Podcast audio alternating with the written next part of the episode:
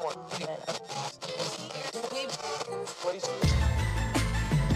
know what it is, black and snurdy, black and snurdy, black and snurdy, black and snurdy.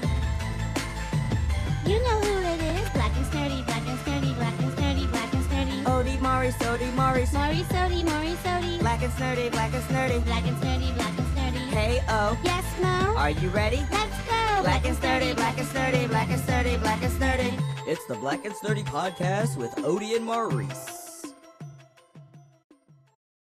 Hey. What's up? What's up? What's up? That, that is trademark. That is not our catchphrase. It's it is not trademarked. Yeah, it, it you know exactly who says it though. I said mean, you- sure, but it's not trademarked. it's not like I'm coming in here being like hamburger. Okay. What's up, everybody? How's everybody doing out here? Hamburger.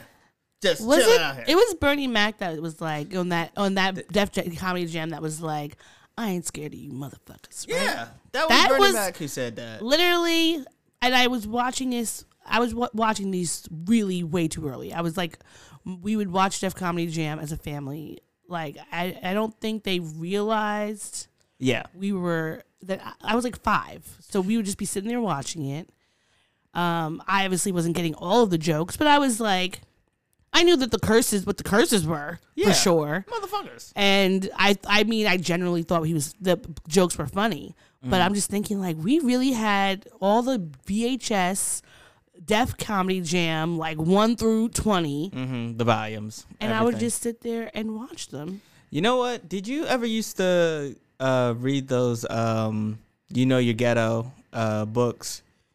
You know They you basically- ghetto? yeah. Let me look this up. Yeah, like You know you, you, ghetto. It's basically just like uh, doing the dozens. It's like one of those books, like your mama so fat or your mama so. It's just like you know your ghetto when. Is it straight s- straight straight from the What? yeah, it's like you know. by P- Beatrice Berry, PhD, and Joan. Let me make sure these people are black because I Barnes and Noble. Barnes and Noble sells these books are on Amazon. Ooh, No, what? yeah.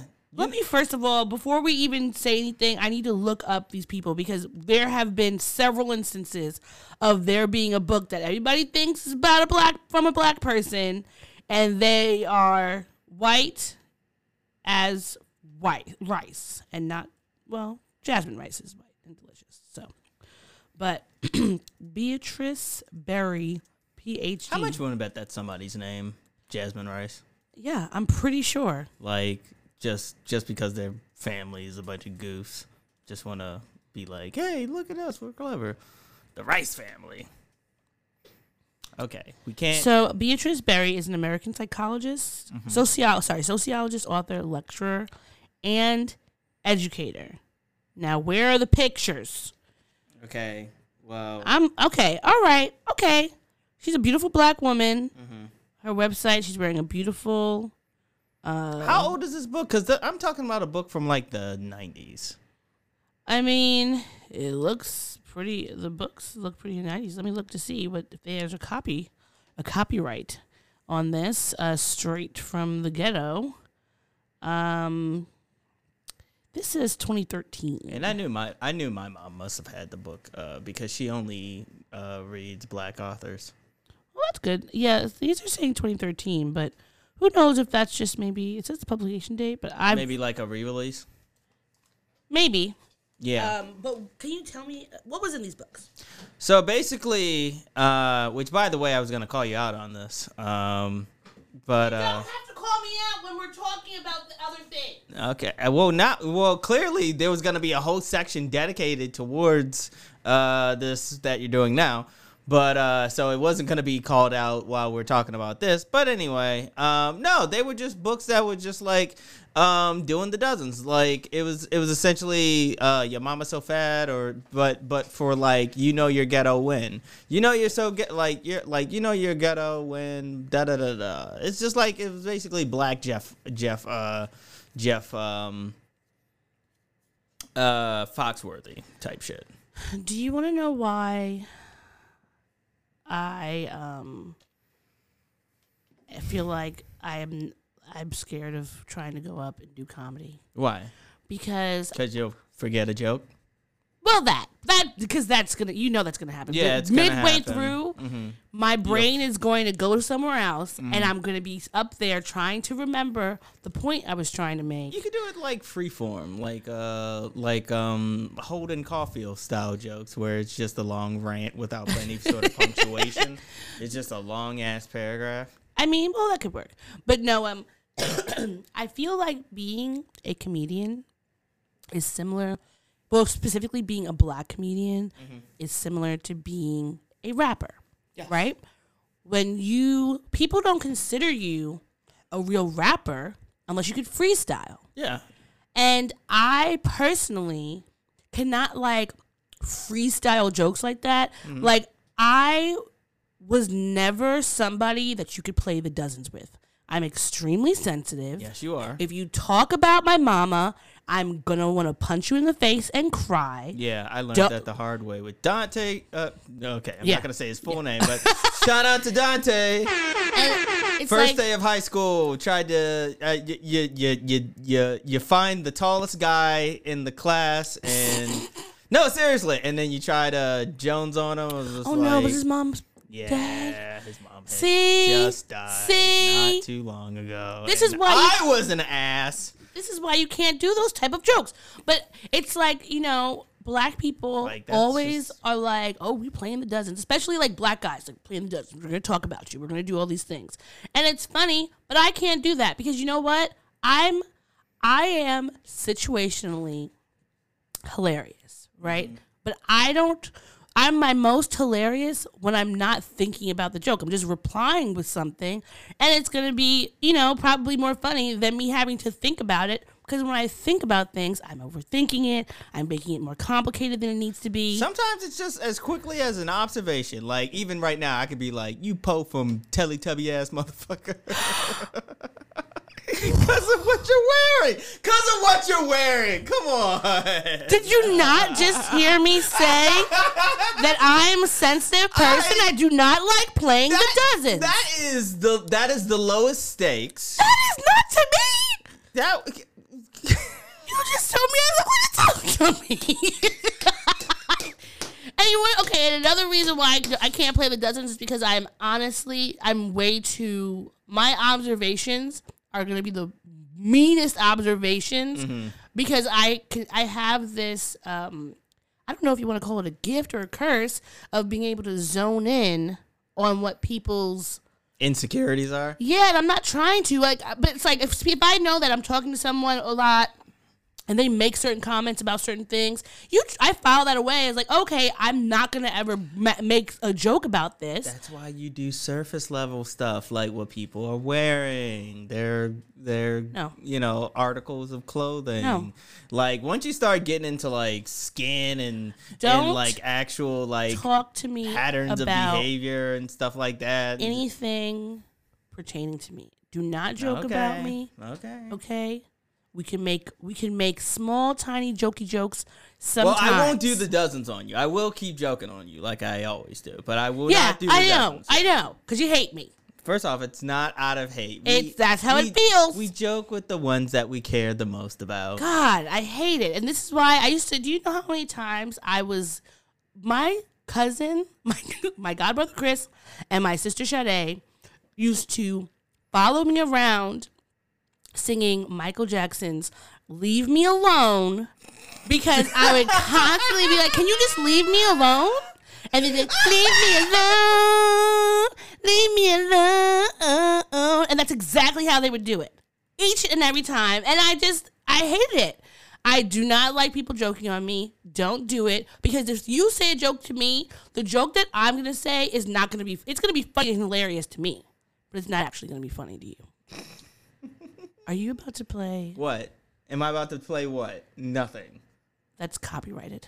First off, everything is copyrighted. Like, there's n- nothing that isn't copyrighted.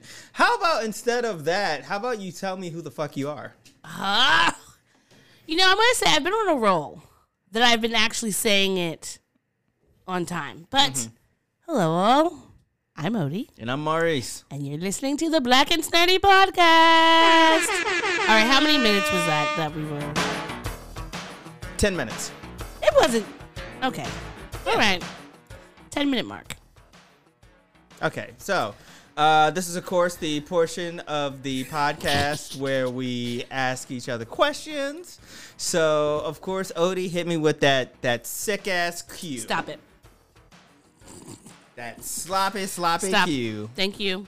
so that I can give the A. Oh, God. Um. Okay, what's the best prank you've ever pulled? uh, we threw a smoke grenade in Monique's uh, room when she was asleep. That is and not. it, and it fucked up her. Uh, oh, oh! Actually, you know what? this is why I don't like jokes. this is why. Actually, no, that's not even the funniest. That's not even the funniest. Uh, so a little bit of background, right?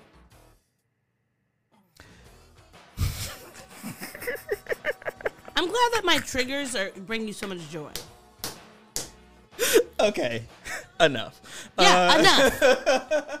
So um, this was the instrumental with the backing vocals. It's the only one I can find. So um, a little bit of backstory. One day, uh, I used to work at the Spy Museum in Washington D.C., and I would always um, walk to the uh, Howard Shaw like Metro? Metro, right? One day, uh, when I was walking there, I saw something on the side of the street, like literally outside of a big ass house, and I was just like, "Hey, that kind of looks like blank." And I was just like, as I kept walking close, I was like, "There's no way that, that, that this is what it is. Like, there's no way." And then as I got to it, it's just like, "Yeah, holy shit!" There's just a big ass dildo just sitting here on the side of the street, just and on the curb too. Was it like a double dildo? No, it was it was like one of those really big thick ones with the actual veins. Like it like it was and it was white, which confounded Yeah. me. But I was just like uh but but um so of course obviously like You me being me, I I picked it up, put it in my bag. Did you pick it up Uh, with your bare hands? No, of course not. I used like my sleeve. Oh God. like this was horrible bosses. I used my sleeve. Yeah. Um. So when uh. So eventually, like, I took it to work and uh showed up a, a couple of people. Um. But So you were sexually harassing your coworkers. I wasn't sexually harassing people. You were Elon Musk. Oh, you know what? I didn't want them to know that I had it on me, so I took a picture of it on the ground and I showed the picture. So I was just, I was just like, look what I found on the ground. It's just big ass fucking dildo. When I was walking, I think they had a bachelor party or some shit like that. I don't know. Anyhow, what I ended up doing is I took it home, I boiled it to clean it. Uh-huh. Uh-huh. And then what I did was I put some water on the suction cup of it. And uh, it was late at night. I put it on the ceiling of my roommate's uh, wall, like right above his bed. So he would have, like, I, I just thought it would be funny if, like, he woke up and looked at the ceiling and saw it, right?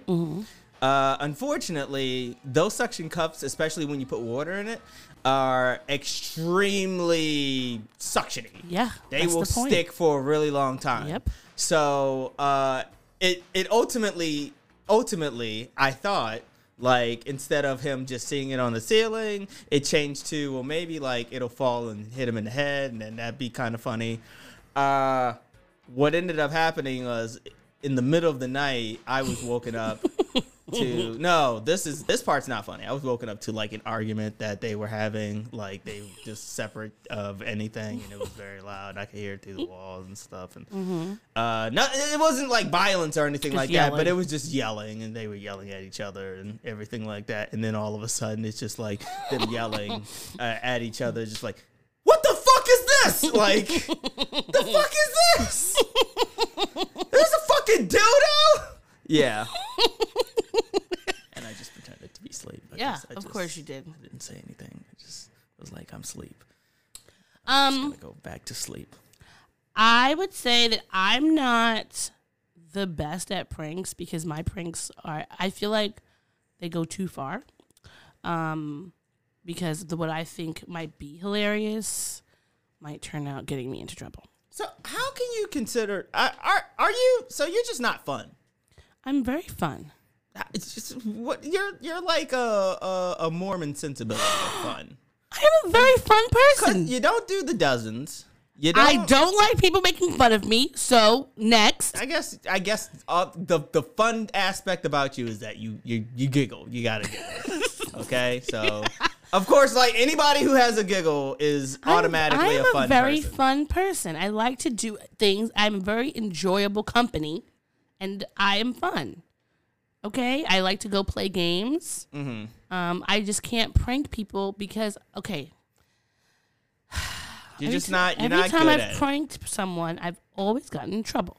I uh, one time I thought, okay, so I used to prank my house a lot. I was big into it, Mm-hmm. And one time I um I put salt Mm-hmm. on the top layer of the sugar. And so I figured, you know, whoever makes tea next is gonna have, you know, sweet and salty mix. Ooh. Um, Yeah, you don't. You don't fuck around with fucking sugar. at least it was a small sugar dish that we In we my house, I would have beat you with a belt if I if I make making It was Aid. a small sugar sugar dish. It wasn't like the whole. If I didn't pour it on the whole pound of sugar, Okay. Okay. Thankfully. It was just a say, small one. Like if I if I taste this sugar and it tastes like salt, I'm coming at you. I honestly I can't remember if With I ever got caught for that one. I think my sister probably said something to me like, "Why are you putting are you putting salt in the sugar?" But um, then one time I um That's the name of this episode, cause that's who you are. You're salt in the sugar. You that is who you are as a human being. I'm writing it down. Name of this episode because uh, Odie is salt in the sugar. thank you, thank you very much.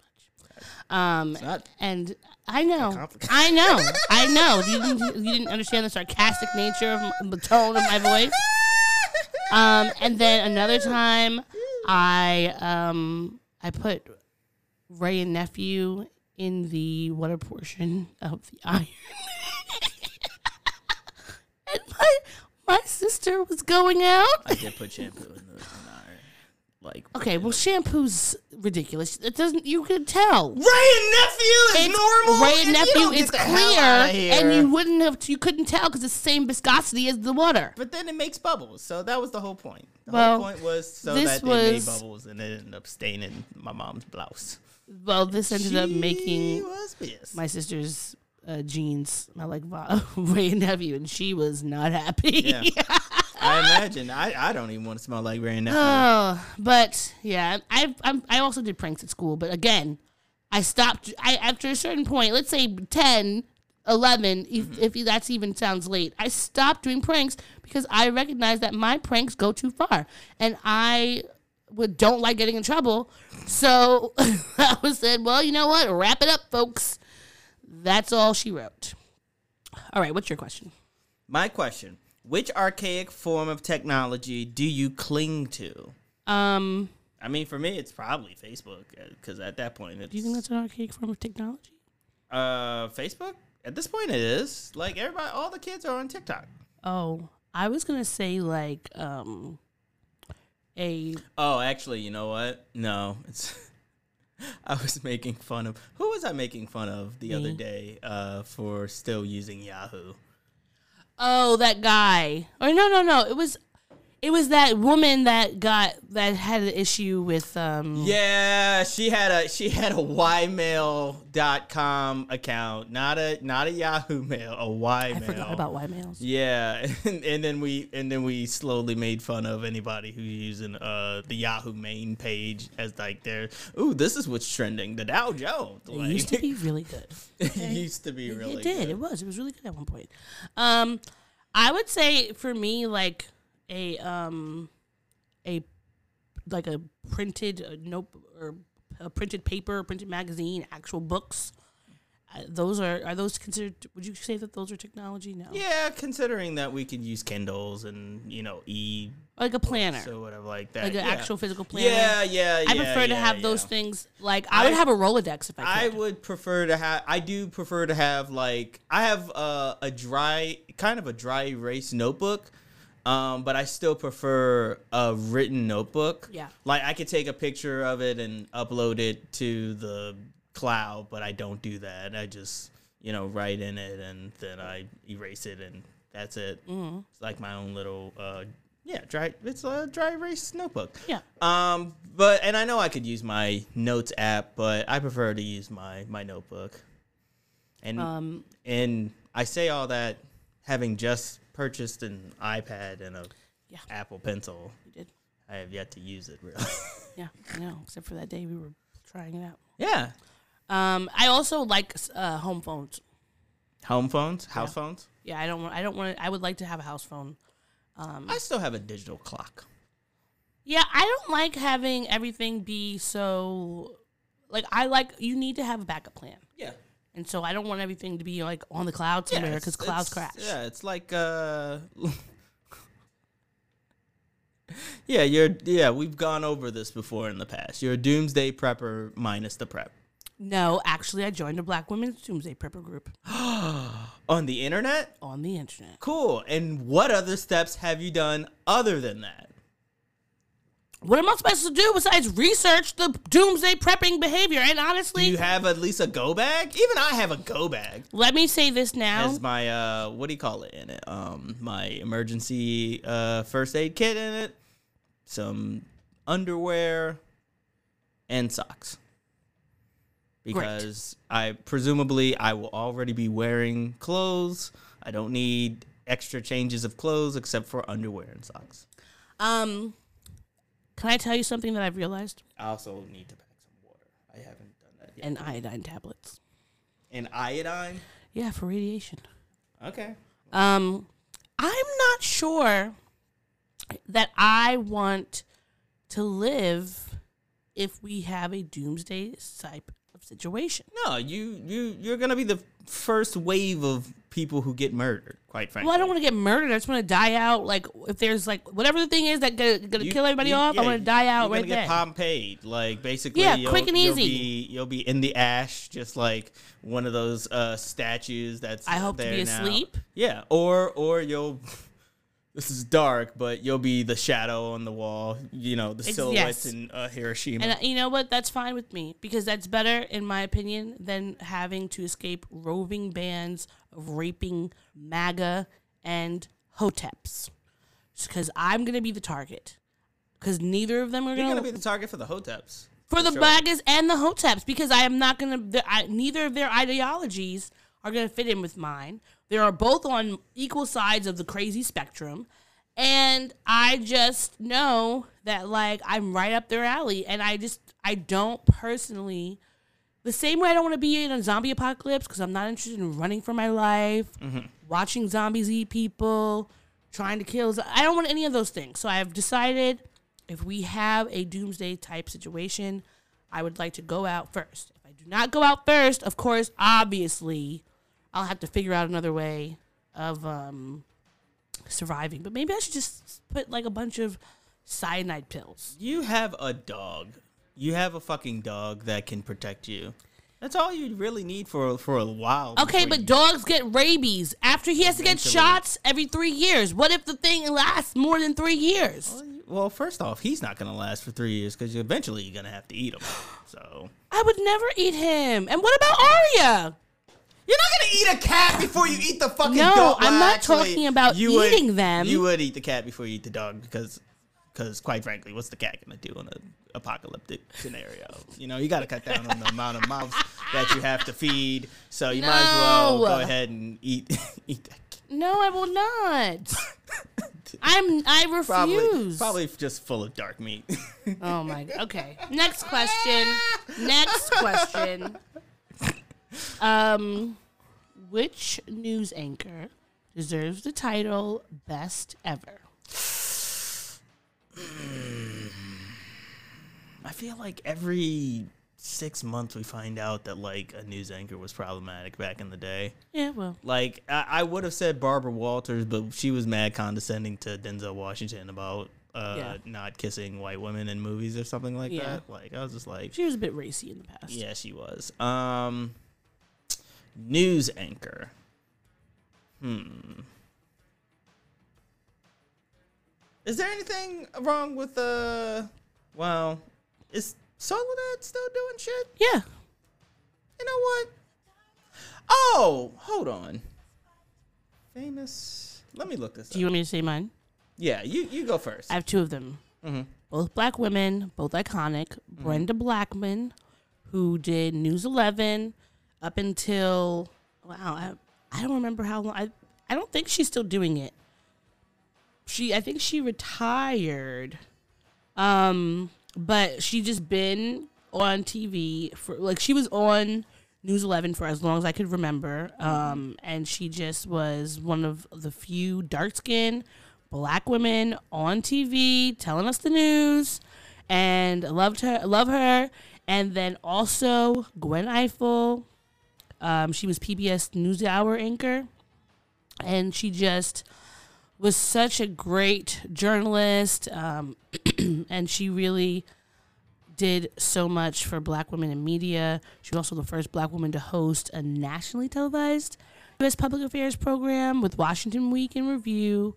Um, she sadly passed away in 2016. I believe it was from cancer. Um, and we just have been lost without her. That we and I want to say she was one of the first black women to um, ha- I think she co-moderated or she moderated the the vice presidential um, debates. I think it was 2000. Was it maybe 2008? Did you say Linda Ellerbee? No, but I do like Linda Ellerbee. I'm also um uh, not not Anderson Cooper. Uh, I was thinking of somebody else. Oh, Anderson Cooper's a really good one. I like Lester. I, I like Lester Holt. Lester Yeah, Holt. Lester yeah, Holt's- I'm gonna go with Lester Holt. He's- Okay. he's a, and you know what? And I wouldn't kick him out of bed for eating chips because he's fairly distinguished. Uh, Lester handsome. Holt. Yeah, yeah, and oh, now you're trying to get me to think. I'm trying to think of the guy on um on News 11 who, Right. dang, what's his name? I'm gonna find it. But yeah, those are the peoples. Okay. Yeah. Those, um, I'm sticking with Lester Holt. You're gonna stick beside him. Yep. Stand beside Lester. All right. So, um, with that being said, wow, we are very far into this episode. Jesus, this All is right. gonna be a long one. We're gonna be we're gonna be quick. Are you ready to pop pop pop pop pop it up? I want to believe you when you say we're gonna be quick, but I know better. Um, first, we want to say a happy uh, birthday to several revolutionaries. There's four, so you might want to hold off on your your drops. Um, Malcolm X, Ho Chi Minh, uh, Lorraine Hansberry, and please let me not mispronounce her name. The Japanese, um, she was a Japanese American uh, revolutionary that helped um, that I believe she was interned or incarcerated in the Japanese um, internment camps. Which, side note, AP News has corrected that edition in the AP style book, and it is no longer called internment; it is incarceration, since that's what they were doing. But Yuri Kochiyama, um, and it's also Grace Jones' birthday, but.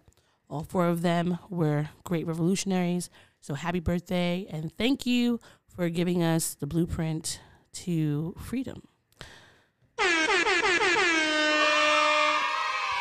All right. And this is honestly something that made me very, very, very, very happy today. Mm-hmm. You should know that a prince was born today. Mm-hmm. ASAP Rocky and Queen Rihanna ASAP had a baby. okay, had their child, and it's a boy. Which you know, I'm surprised because remember when she was in Target the other day and she had um she was picking up baby girl clothes. Yeah. So I'm like, was this just to throw us off the scent? She knows what she's doing. You know what? It could. You know what? It could be. I. I. I would like to think that maybe it is one of those things where, in preparation, maybe they didn't know Yeah, if uh, it would be uh, a boy or a girl, and so in preparation, just bought a bunch of boy and girl stuff. yeah, that's true. And maybe you know what? She might have just was buying it for a friend. You know. Yeah. Um, In other Black Joy news, Oh, I didn't even do a drop. Uh, but but congratulations to the uh, happy couple for the newly born baby. yes, and I hope that Rihanna is and the baby are doing so well and are just happy and healing and loving each other right now and just falling more and more in love with each other and their baby as the days go by. I hope that baby is uh, uh, less wrinkly as the day goes by because they're very wrinkly. Yeah, very- they're they're. I mean, they've been They're naked mole rats. they've been swimming for Yeah. like nine months. They truly have. So of course, like they're they're they're wrinkly, they're ashy. yeah, it's true. Yeah, it just came out of the the the, the, the natural pool of Yes, life. yes. Um, but in other Black Joy news, uh, I don't know if we talked about this before, but Daria is getting a spin-off um, called Jody. It was initially announced that it was going to be on uh, Comedy Central had uh, picked it up for as a series, but they're actually going to make it into an animated movie. It was going to be like a live action series, so I guess they, it, it's better to be a, a animation. I don't want to. So it's it. gonna be an animated movie instead. Yeah, it's gonna be an animated feature film. Um, and Tracee Ellis Ross is of course uh, Jody, and Pamela Adlon, William Jackson Harper, Cole Escola, Alex Moffat, Kal Penn, Dulce Sloan, Zosia Mamet, and Adrian Myron are coming to um, be on the sh- on the, in the movie. Shout out to Dulce. Uh, I remember her back from um, times at uh, at um, God, the comedy club that was in Long Island City. Uh, the one that was the, the book one, the bookstore. No, it was in the basement. Um, Creek and the Cave. Yes. Oh, Creek and the Cave. Yeah. Yeah, I remember that one. I came to see you there a bunch of times. Yeah. Um, Was that you who broke the mirror?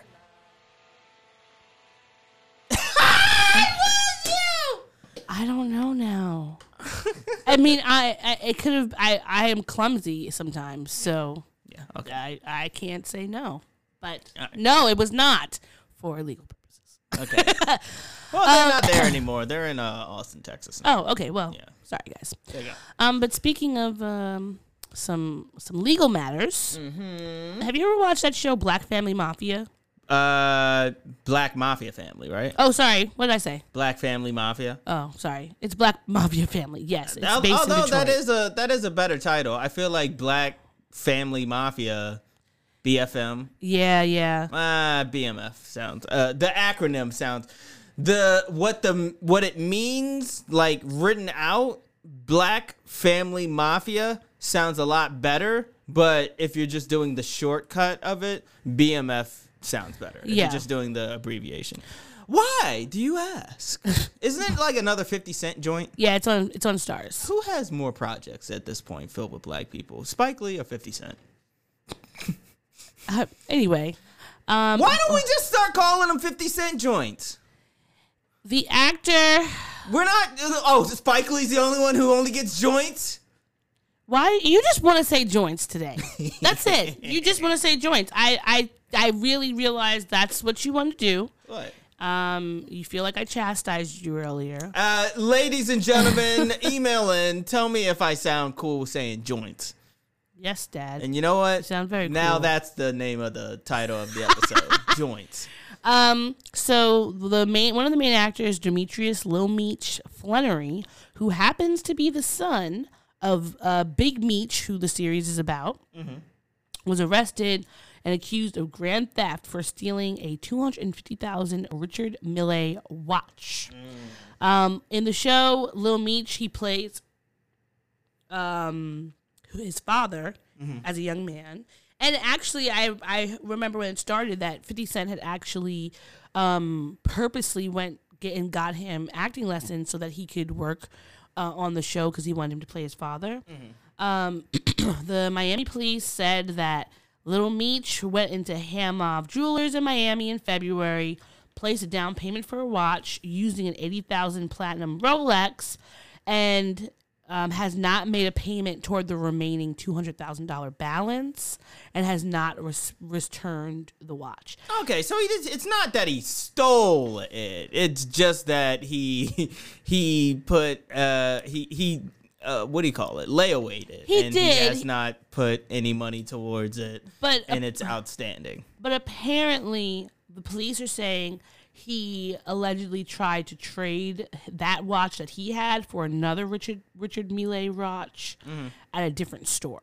So it's there's a lot of layers there. Yeah. Um, don't know which one it is, which what's the truth, but you know, I hope that he it is figured out quickly. He has a fair shot. Um, I don't know why he would need to to steal that watch. Uh, hopefully, Fifty Cent's paying him because just because he got him the acting lessons doesn't mean he's like making sure he eats. I'm not saying this is the reason, and I'm not necessarily speculating. I'm just from personal experience. Uh, sometimes watches? stealing, no, not stealing watches, but sometimes stealing is less about like the thing and coveting it, and more just about the the, the hunt or the chase. So what have you been stealing? The rush. I've been stealing the hearts of everybody who's been listening to this podcast because they tune in, they listen to my voice, and they say, "I like that guy. they do. I they like do that say guy." Yeah.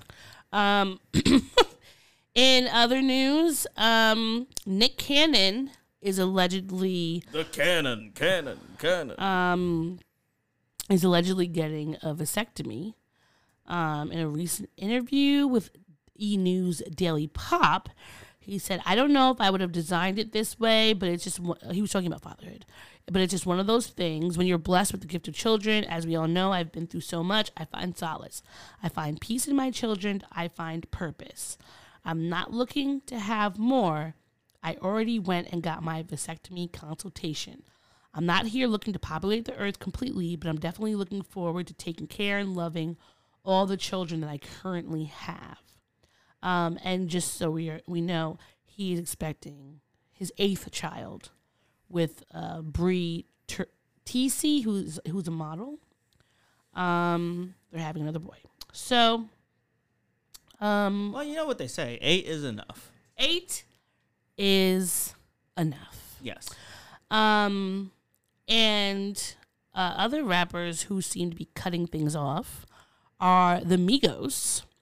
Um, so on Wednesday, the it was announced or like someone you know people were stalking always stalk these accounts on Twitter, but they noticed that Offset had unfollowed Quavo and Takeoff on Instagram, and um, then that I think it was that same day um, that the Migos, well, what's his name, Quavo and Takeoff, put out uh, new music, and they had like a whole video out. It's just the two of them. I didn't watch the whole thing. It had like the um, Fear and Loathing in Las Vegas type of theme. Um, so you know, shit, we will see. We got a whole lot of new money though. we shall see indeed. The, all right, would you uh would you want them to break up or would you want them to stay together? Mm, I mean, honestly, there are a bunch of By the way, this is just the ad libs on uh, Bad and Boujee. I I could say that I appreciate the Migos music. Um, I saw them when I was at Coachella. They gave a very good show, which I was not expecting. So I would say that you know, I could understand why Quavo and Takeoff would leave the group or or, or not want to follow in, with Offset because he doesn't ever do anything with them. He's always doing stuff with Cardi. Yeah. Like, I mean, which is understandable. That's his wife. But I feel like so often you hear about Quavo and Cardi, but Quavo or Offset and Cardi, but Quavo and Takeoff, you don't really hear about them doing anything musically. Maybe who they might be dating, or you know, I don't. I think Takeoff just graduated from college last year or something like that. Yeah, you don't really hear. I I would say you hear you hear more about uh, uh, Offset and Cardi. You you hear about Quavo when he had that falling out with Saweetie. Yeah. Uh, but yeah, Takeoff is the one where you don't hear that much about uh at all. You Yeah. know, he he's over here just graduating from. Which good for him. But I mean, I, I can understand why maybe they would be like, you know what, we're Let's gonna go make our- some music. Go our own way. Because if you're gonna make music with your wife and we're not on it, we're not gonna get any checks. We're gonna make our own music. I because who knows? We don't know. There's no. But it's all speculation at this point. Yeah. But I could imagine if you're making, we're a band. You keep making side projects with your wife. You guys are getting checks. Great. You can go on tour with her. Awesome. Your check does not split between the two of us unless perhaps they're helping to write those uh, the songs, which also yes, great, but I'm not performing it. And if I'm a performer, that's what I want to do. I don't want to just write songs for you. I want to actually be in action, be in the videos, do all the stuff. So you know, Wonder how much money they get just from uh, writing down ad libs. I don't know, but I know Snoop the other day was doing this interview and he was like, he charges two fifty for a video, or two fifty for a verse, and two fifty for the video. I believe it was. Okay. It was around that because it was like five hundred thousand dollars if you wanted like a whole both. And I was like, you know what? I need to get to the point in my career that just coming and doing something for five minutes gets me like five hundred thousand dollars. Yeah, That's what I want that's what I want. because it's not about the time it takes me to do it. It's the fact that I'm so skilled that it takes me five minutes to do it. remember, today's price is not yesterday's price. Today's price It's not. is not yesterday's yesterday's price. Um, and speaking of money, you know how Netflix is uh, allegedly losing all this money due to our sharing of passwords. Mhm. Well, I don't know if we mentioned the Netflix layoff a few weeks back, but they had laid off a bunch of people uh, a few weeks ago, saying that they lost, you know, all this money, et cetera, et cetera. But this weekend, uh, they ro- laid off about 150 employees. And the thing that's really shitty is that a lot of, um, in the last few months or leading up to this, there were a lot of marginalized folks, a lot of marginalized black and brown folks, black and brown women, queer people mm-hmm. who were being poached by Netflix to help build up this site. One of them was Tudum, I believe you pronounced it, like T U D T U D U M. Mm-hmm. And it was like for like, you know, the culture or whatever. They poached all these people, getting all these great writers from all these other publications, pr- giving them big bucks because this is what people who are getting laid off are like tweeting about. And then like two, three months later, they're fired and let go or whatever. And now, on one hand, sure, if you are, if you can be poached by one company for the good work that you're doing, you shouldn't have that much difficulty finding finding a better job or, or another job that probably pays you about the same. But um, I mean, journalism, being in editorial work in media is is very. It, those jobs don't come quick. Some usually, especially if you reach a certain level, you're not going to apply and then get a job the next day. It happens, but it is a rarity. So usually, you might be applying to stuff and getting interviews, and the interviews could take two to three months. That doesn't mean you're going to get those jobs. Um, and this one woman, she tweeted that at the last job she was at, somewhere with the union, she had been there for a very long time, and with what the union had, um, uh, what is the word, negotiated for them was if they have to get let go or whatever severance, it was like eight, eight or eighteen weeks, something like really, really good. And she left there to come here, and then like two months later, she is getting um she gets let go. And she has only like two weeks or whatever severance. And that to me is just really really shitty. Because you can't tell me that netflix with all the money that they have they keep making show after show after show that they couldn't keep these people on. And the fact that the first people to be laid off are always the people who they see as disposable. Mm, expendable. yeah, it's really shitty. And one of my friends, she was working there, and you know, she's a great writer. I know she's gonna land somewhere else, somewhere better. Um, Shout out to her. yes, um, she's gonna secure all the bags. But she tweeted that she was, you know, somewhere that it was um where she was was like a at the hospital, um, and she found out that she got fired or laid off because all of a sudden like her slack wouldn't work and it's like could you imagine sitting somewhere like it's already not a comfortable space and then you get freaking a you can't get into your respond to your messages it's just foolishness and shenanigans um and I'm really just kind of I'm sick of it to As be some- honest. As somebody who's been laid off before, um, it's always a blower. Quite frankly, um, I hope nothing but the best for all the people who uh, got laid off. I hope y'all land somewhere that values you, that treasures you, that gives y'all longevity and security. Um, it's just not a good feeling when you're laid off. Like, Yeah. it, it it fucking sucks. It like pulls the rug right from under you, and then you're left scrambling trying to figure out where the next, you know, job is or whatever. But but like I said, I hope that every one of those who got laid off lands where they need to be. Now, um if this was maybe seven years ago, this would be enough for me to be like, you know what, I'm I'm gonna not watch Netflix and I'm gonna ban Netflix in my house and Netflix will not be on. I have enough streaming services. But having said that though, they they just dropped uh, Vampires in the Garden, which is this really really well done anime that I started watching. It's only five episodes long, and uh, yeah, I, I really want to watch more of it. I mean, I'm gonna watch Netflix. But I'm not gonna pay for it though.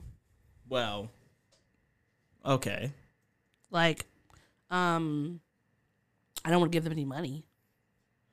okay. I I also don't want to give them money. I'm just saying, I don't want to give them any money. Like, I just would rather. I would just rather um, use other people's accounts, siphon off all the content that I want, Mm-hmm. and then continue on my merry way. Because if you do fucked up shit, I don't want to support you Yeah, exactly. With my dollars. Having said that, though, you're not getting on my account. I don't need to get on your account. I already got somebody else's. I'm I'm good because I don't need. I you've already fucked up my YouTube. I did not do that on I purpose. don't know how you did that. I don't know how I did that I have either. no idea either. But now it's just as soon as I go on there, it's not my account anymore. All I did was gotta just stre- cycle through. I just streamed my thing to the thing real quick. out and Why didn't you do that? I just thought of it at this moment. Gosh. Um. Okay, we're gonna start moving into the shitty portion of the news. Okay. Are you prepared to be in the right frame of mind and not to be making crass jokes? Well, it depends. Where are we going first? I you. Because I have I have three things up, and I just There's to know. only one thing that I told you to get up. No, you told me to get three things up. That's because you don't look at the messages that I send you. You sent me three things. I sent you a text message.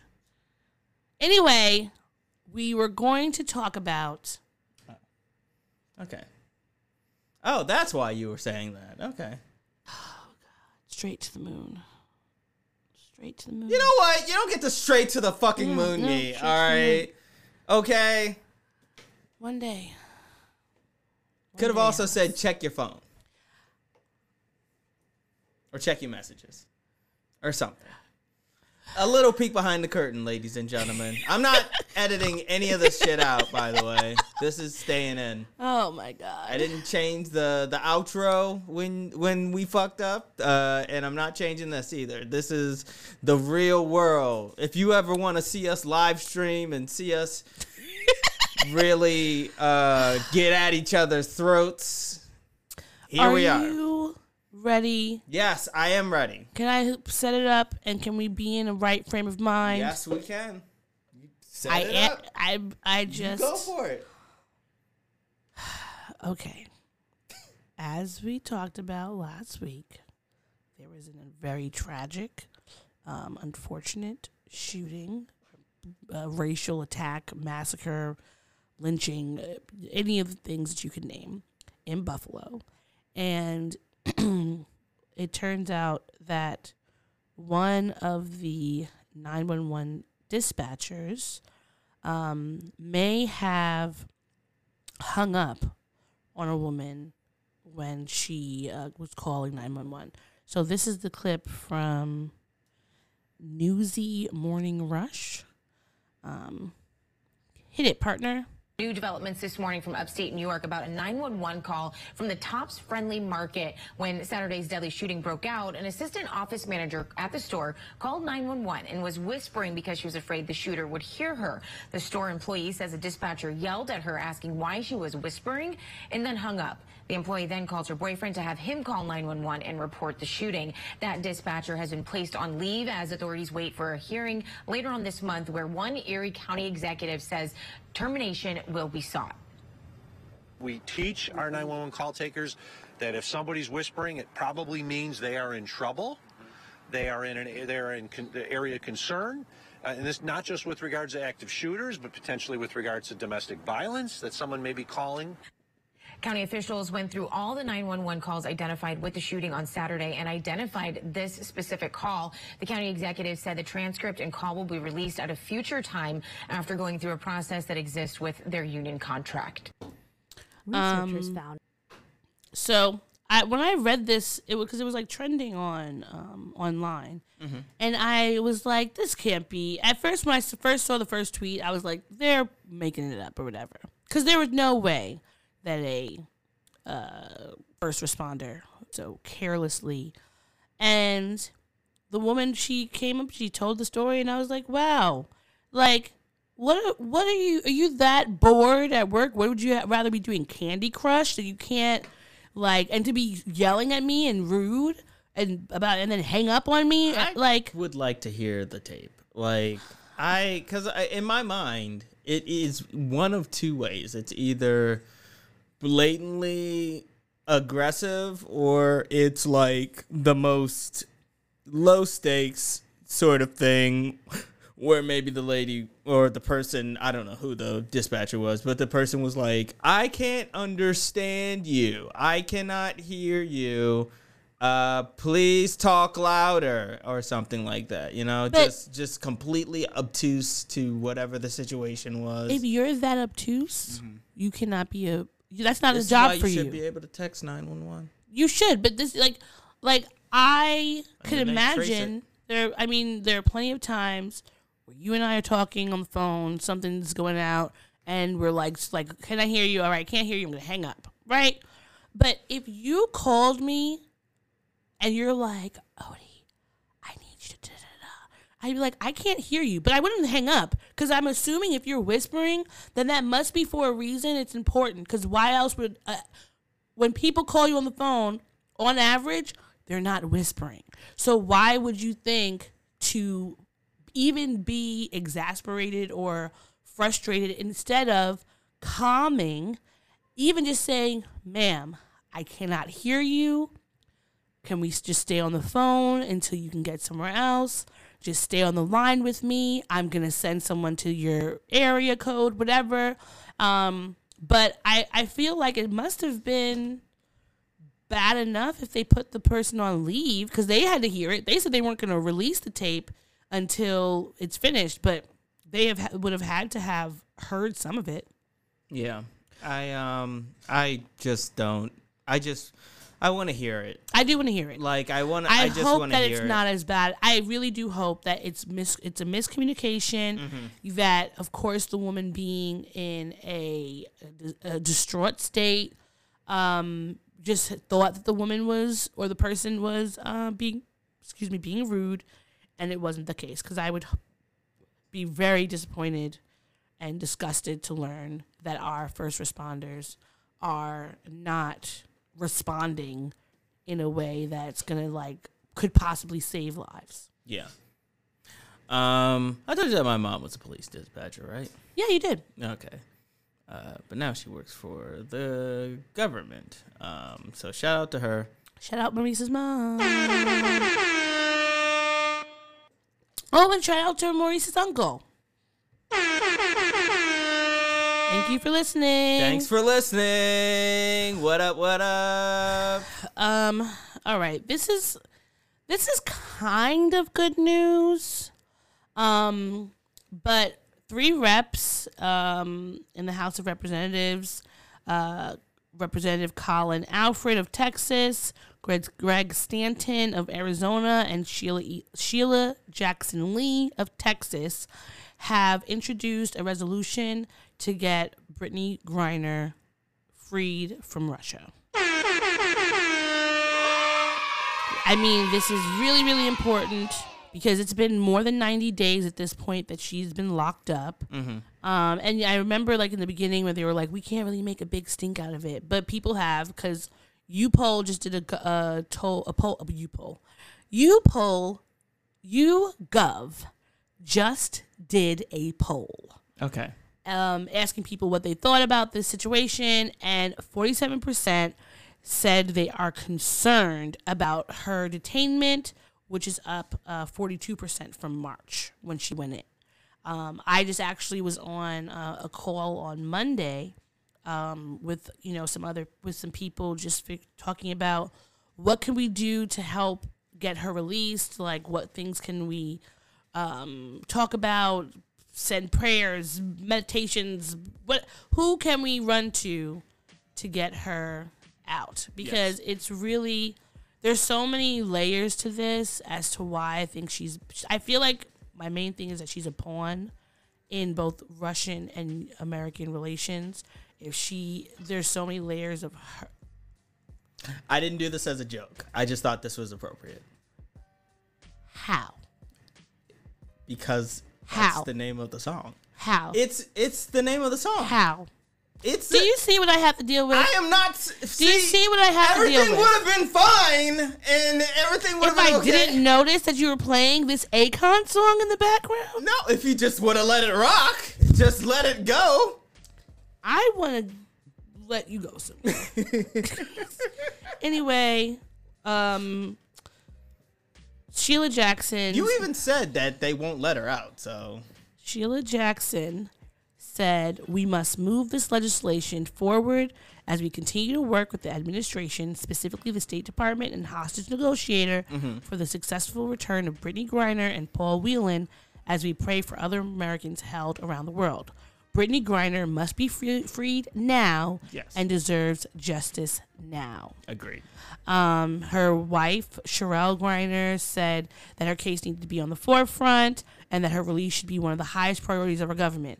Uh, yeah, they get they let go the, the other day. They did a a prisoner swap, Yeah, and I'm not saying that none of those other people deserve to go. We don't know what they were there for. They could have been whatever it is. But why is it taking so long? Especially because for what she's being charged with, it's not like a murder, or a theft, or anything. It is a allegation that she had cannabis oil. yes. And whether Brittney Griner smokes weed or not, I think that she's been going to Russia long enough that she would understand what things she can and cannot bring there. It just seems fishy. Like, not to say that it couldn't have happened, the whole thing just seems fishy. And just really, really want her out of prison, to be honest. Yeah. So uh, free, free her, free my girl Brittney. Like, no, that's it. That's it. Just yeah, free my girl. Um. Okay, this is. I'm really curious what you're gonna think about this situation because Okay. I feel like it's very polarizing, and it's a bit disappointing. Um, but d- depending on where you're looking at it from, but um, the AP, um, Aaron Morrison at the AP wrote a really good article um, about Black Lives Matter um, and their assets. Because I don't know if you read about a few weeks ago, there was a whole controversy because um, people had found out that the organization had purchased a $6 million home in LA. They had said it was for um, basically kind of like, you know, you ever heard of Soho House? Yes. Where like all the creatives lives and stuff? Yeah. it was like supposed to be that, but like for activists to be able to come, work, host events, do things, create, um, so they wouldn't have to go otherwhere. Like uh, something that I think is useful for the community. Um, so people were upset about that because they found out how much it was, and there have been rumblings in, and not, and I'm not, I'm taking the the super conservative all lives matter people out of it Yes. but there have been rumblings of people who were not satisfied with what Black Lives Matter was doing as with their funding. Yes. Um, last year, I believe, Tamir Rice, his mother, she um, spoke out against like Shaun King, Tamika Mallory, the Black Lives Matter organization, because she was like that she and other families have not received any money. Um, you know, she's dealt with um, being unhoused. She's had others happening, of course, because of the fact that her child was murdered and the video was streamed everywhere and then she had to deal with people saying it was her child's fault so i mean there's there's layers of how, why this this woman may not have always been in the best headspace to um you know pick herself up and and and get things done or whatever the case may be but she needed help she wasn't getting it she hasn't gotten it so she had wrote an expose um but the Black Lives Matter movement, they have filed tax di- documents with the IRS. Mm-hmm. And it says that they are worth uh, tens of millions of dollars. I believe it's $42 million in assets in total. Um, majority um, is like a lot of it's from donations. They had different grants. Um, it says that they invested $32 million in stocks from the 90 million it re- they received in donations in 2022. Um, that uh, the foundation has an operating budget of 4 million. Uh, they spent $6 million on the compound.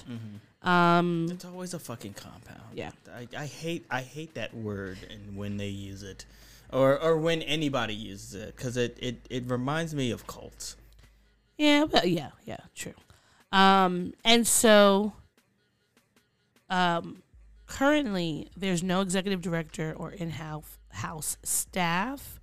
Um, and some nonprofit experts said that the foundation is operating like a scrappy organization with far fewer resources. Um, and some others said that black-led charities usually face uh, unfair scrutiny in, um, you know, the white phil- philanthropic space. Um, but one, uh, Brian Mittendorf, who's a professor of accounting at Ohio State University, who has expertise in nonprofits and their financial statements, said it comes across as an early startup nonprofit without substantial government governance structure in place that got a huge windfall. People are going to be quick to assume that mismatch reflects intent. Whether there's anything improper here, that is another question. But whether they set themselves up for being criticized, I think that it certainly is the case because they didn't plug a bunch of gaps. And so some of those gaps are like they are they have spent oh let me find it it was a lot uh, they've spent like millions of dollars giving the money to um, different uh, donating to the to the families um, and to ah found it. Okay. It says that nearly $26 million or 70% of their expenses were grants to organizations and families. Um, but then on the flip side something that i think is not going to be very easy for them to um, kind of get from under is that they paid consultants to work for the nonprofit, which is not ab- abnormal. Nonprofits use consultants all the time. However, they paid one consultancy nine hundred and seventy thousand. It's called Trap Heals LLC, and it was founded by Dame, Damon Turner, who is uh, Patrisse Cullors' uh, child, the father of her child. Um, they were produ- hired to produce live events and provide other creative services. Um, and then they paid $840,000 to Cullors Protection LLC, which is a security fir- firm run by Paul Col- Cullors, Patrisse's brother. Um, now, the AP says because the BLM movement is known for vehemently protesting law enforcement organizations, the foundation felt its protection could not be entrusted to former police professionals who typically run security firms, according to Bowers. Um, and said that the foundation sought bids for other security contractors. Um, and that I think is something they're going to have to explain. Because remember a few months ago when, when Adams came up as mayor and he announced that his brother was going to be the chi- whatever, like the chief of police or whatever like that. Yeah. And we were just like houseway. Because what what do you have to what what what is the word? Experience. Yes. Does your brother have in these things? Yes. So I understand the security firms because I think that is something where if you're gonna if you want your company to be secure, you don't want to deal with police officers, and your brother has a security firm. I think that makes sense. Even honestly, the having paying your child's father if he has a organization that produces live events, let's do that. But my question is, did they have these organi- these companies prior to you? Like, what is their expertise in this? Yes. because I don't necessarily think that it's wrong for you to keep working the family. Um, I think that's a very normal thing, especially in the black community. It's like if you know somebody, I'm gonna. My cousin has this company. Why wouldn't I want to like keep the business in our um, community or in our family? Yeah.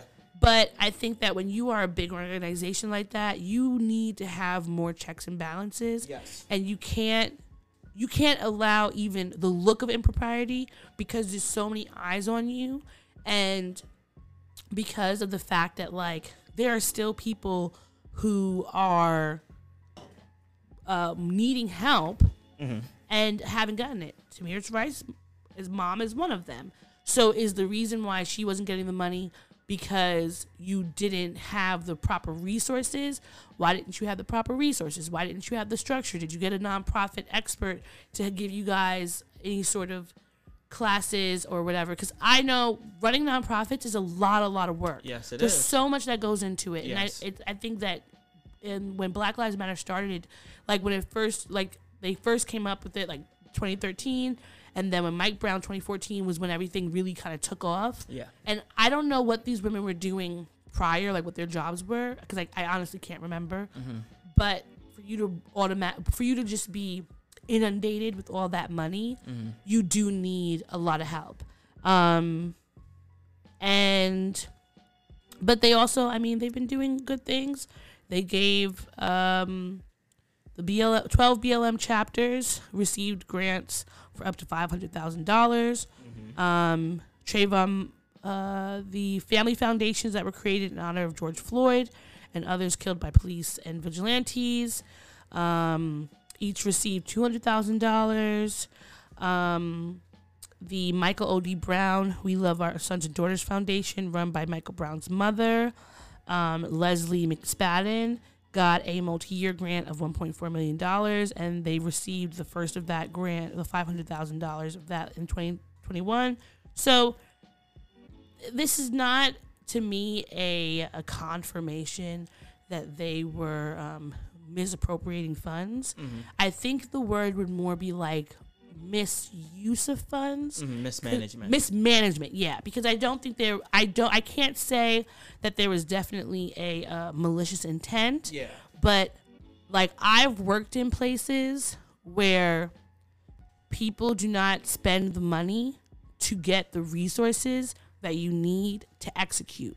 And when you don't do that because for whatever reason you think you do it all on your own things slip through the cracks and then you know you can land in an a problem. So i hope that because at this point i believe it's only patrisse is the i think that she's the only one who is still really involved if i can if i'm sure.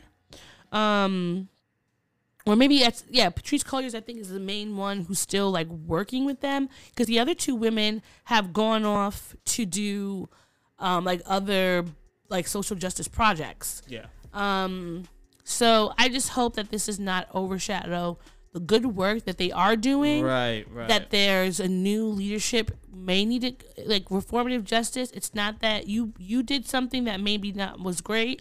That doesn't mean we should kick you out. It's that we can figure out how to reform, how to get you accountable, and move forward. And I hope that happens because honestly, I mean, I think that we need it.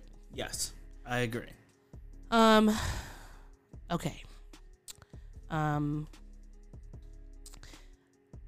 I have one last thing Mm-hmm. to share with you. Sure.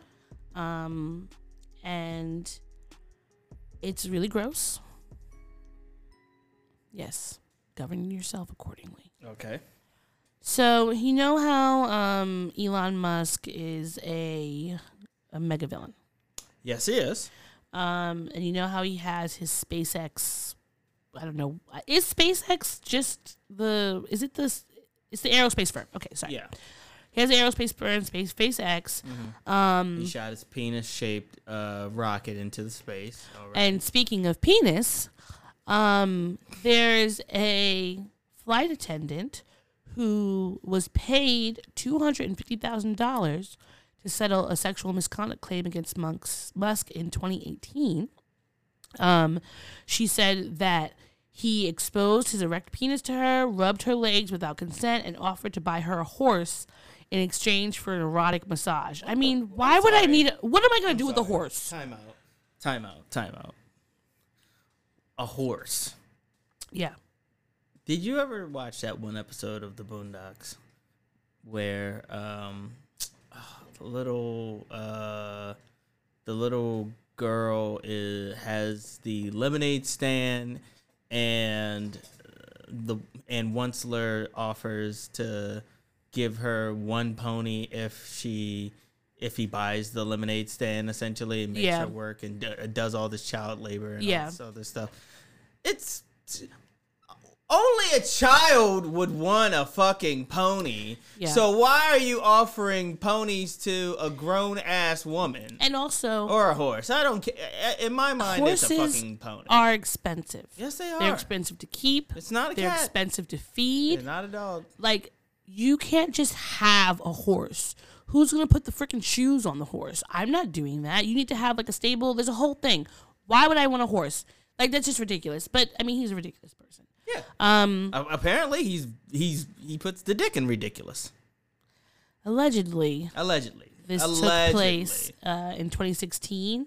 Um, she told another um, a friend, and um, she says that when she t- after taking the flight attendant job, she was encouraged to get licensed as a masseuse so she could give Musk massages.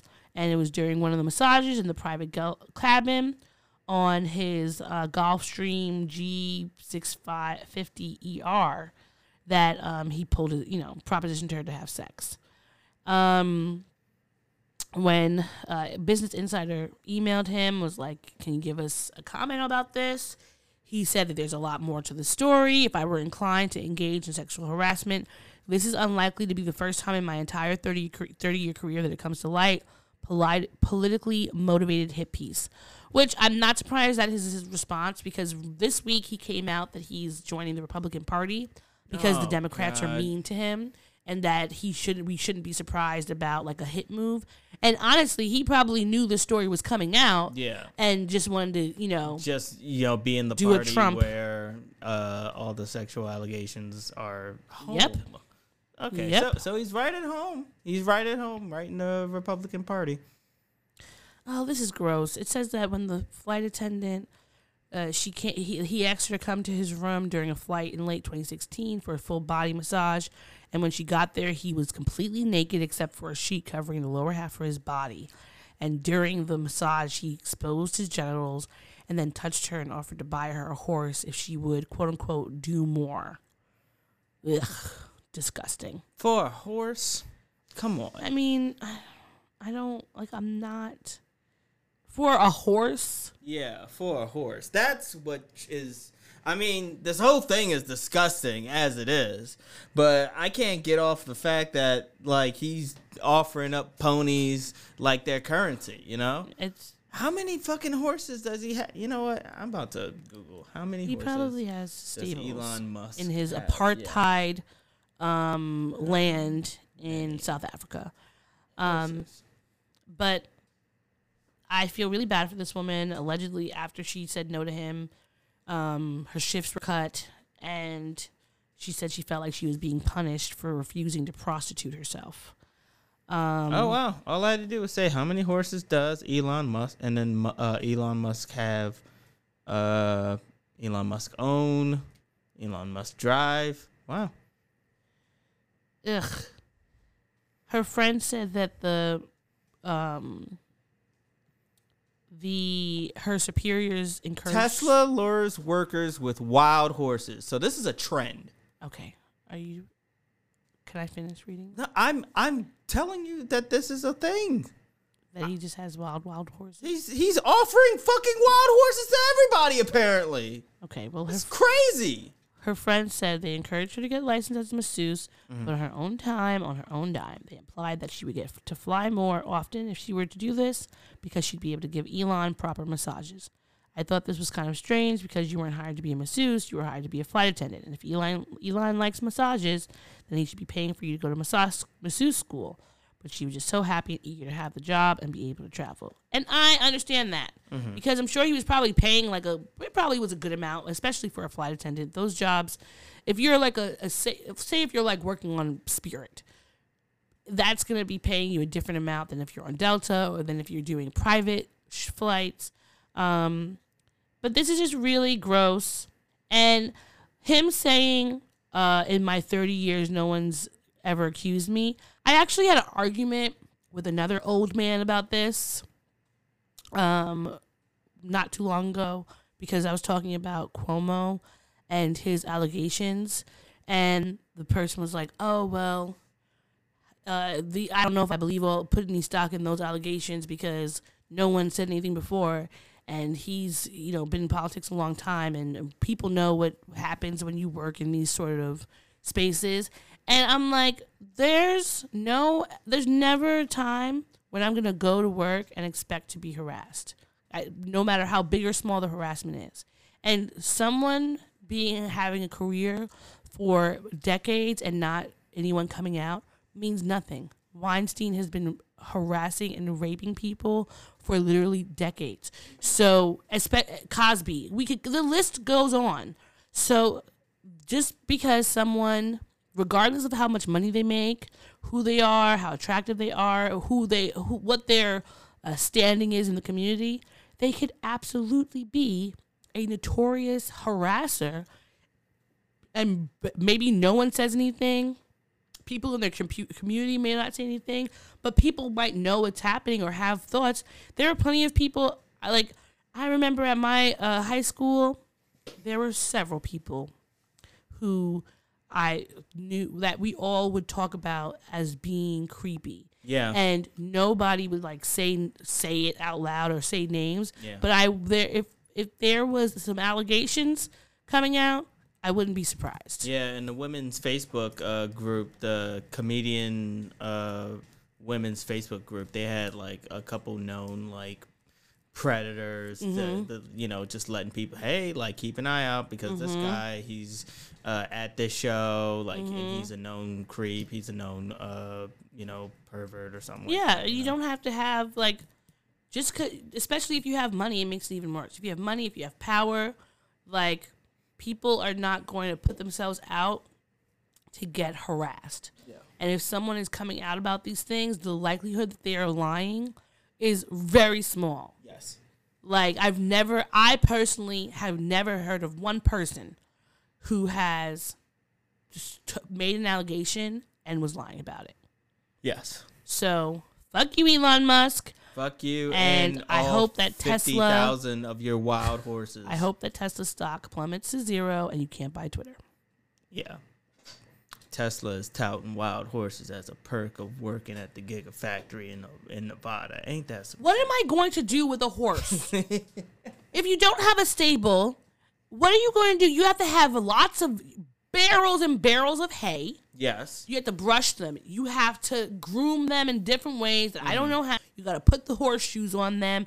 You got to give What are you them- gonna do with a horse? Even if you have a horse, like, are you gonna race it? Like, are you gonna, uh, you know, like mate it out to stud or whatever God, like ah, that? gross. To, I don't know. Like, I don't know what anybody does with a horse other than like to be rich and gallop with it. You know what I mean? I mean, I would love to own a horse. I love horses. They're great, but you need space and time and money to have them. I would just, it'd be, I don't know why, but it'd be hilarious if you had a horse in your apartment. Oh, shut up. Just, I could just imagine it there near the bookshelf. You know what? At that time, we Which need one? to. we're taking a break. Ah, yes. BRB. Yes, we'll be right back with more of the Black and Sturdy podcast. You're listening to the Black and Sturdy podcast. it takes.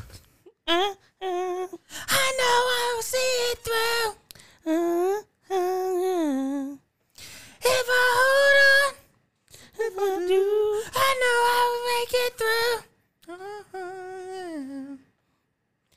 Be the best. the best that I can be.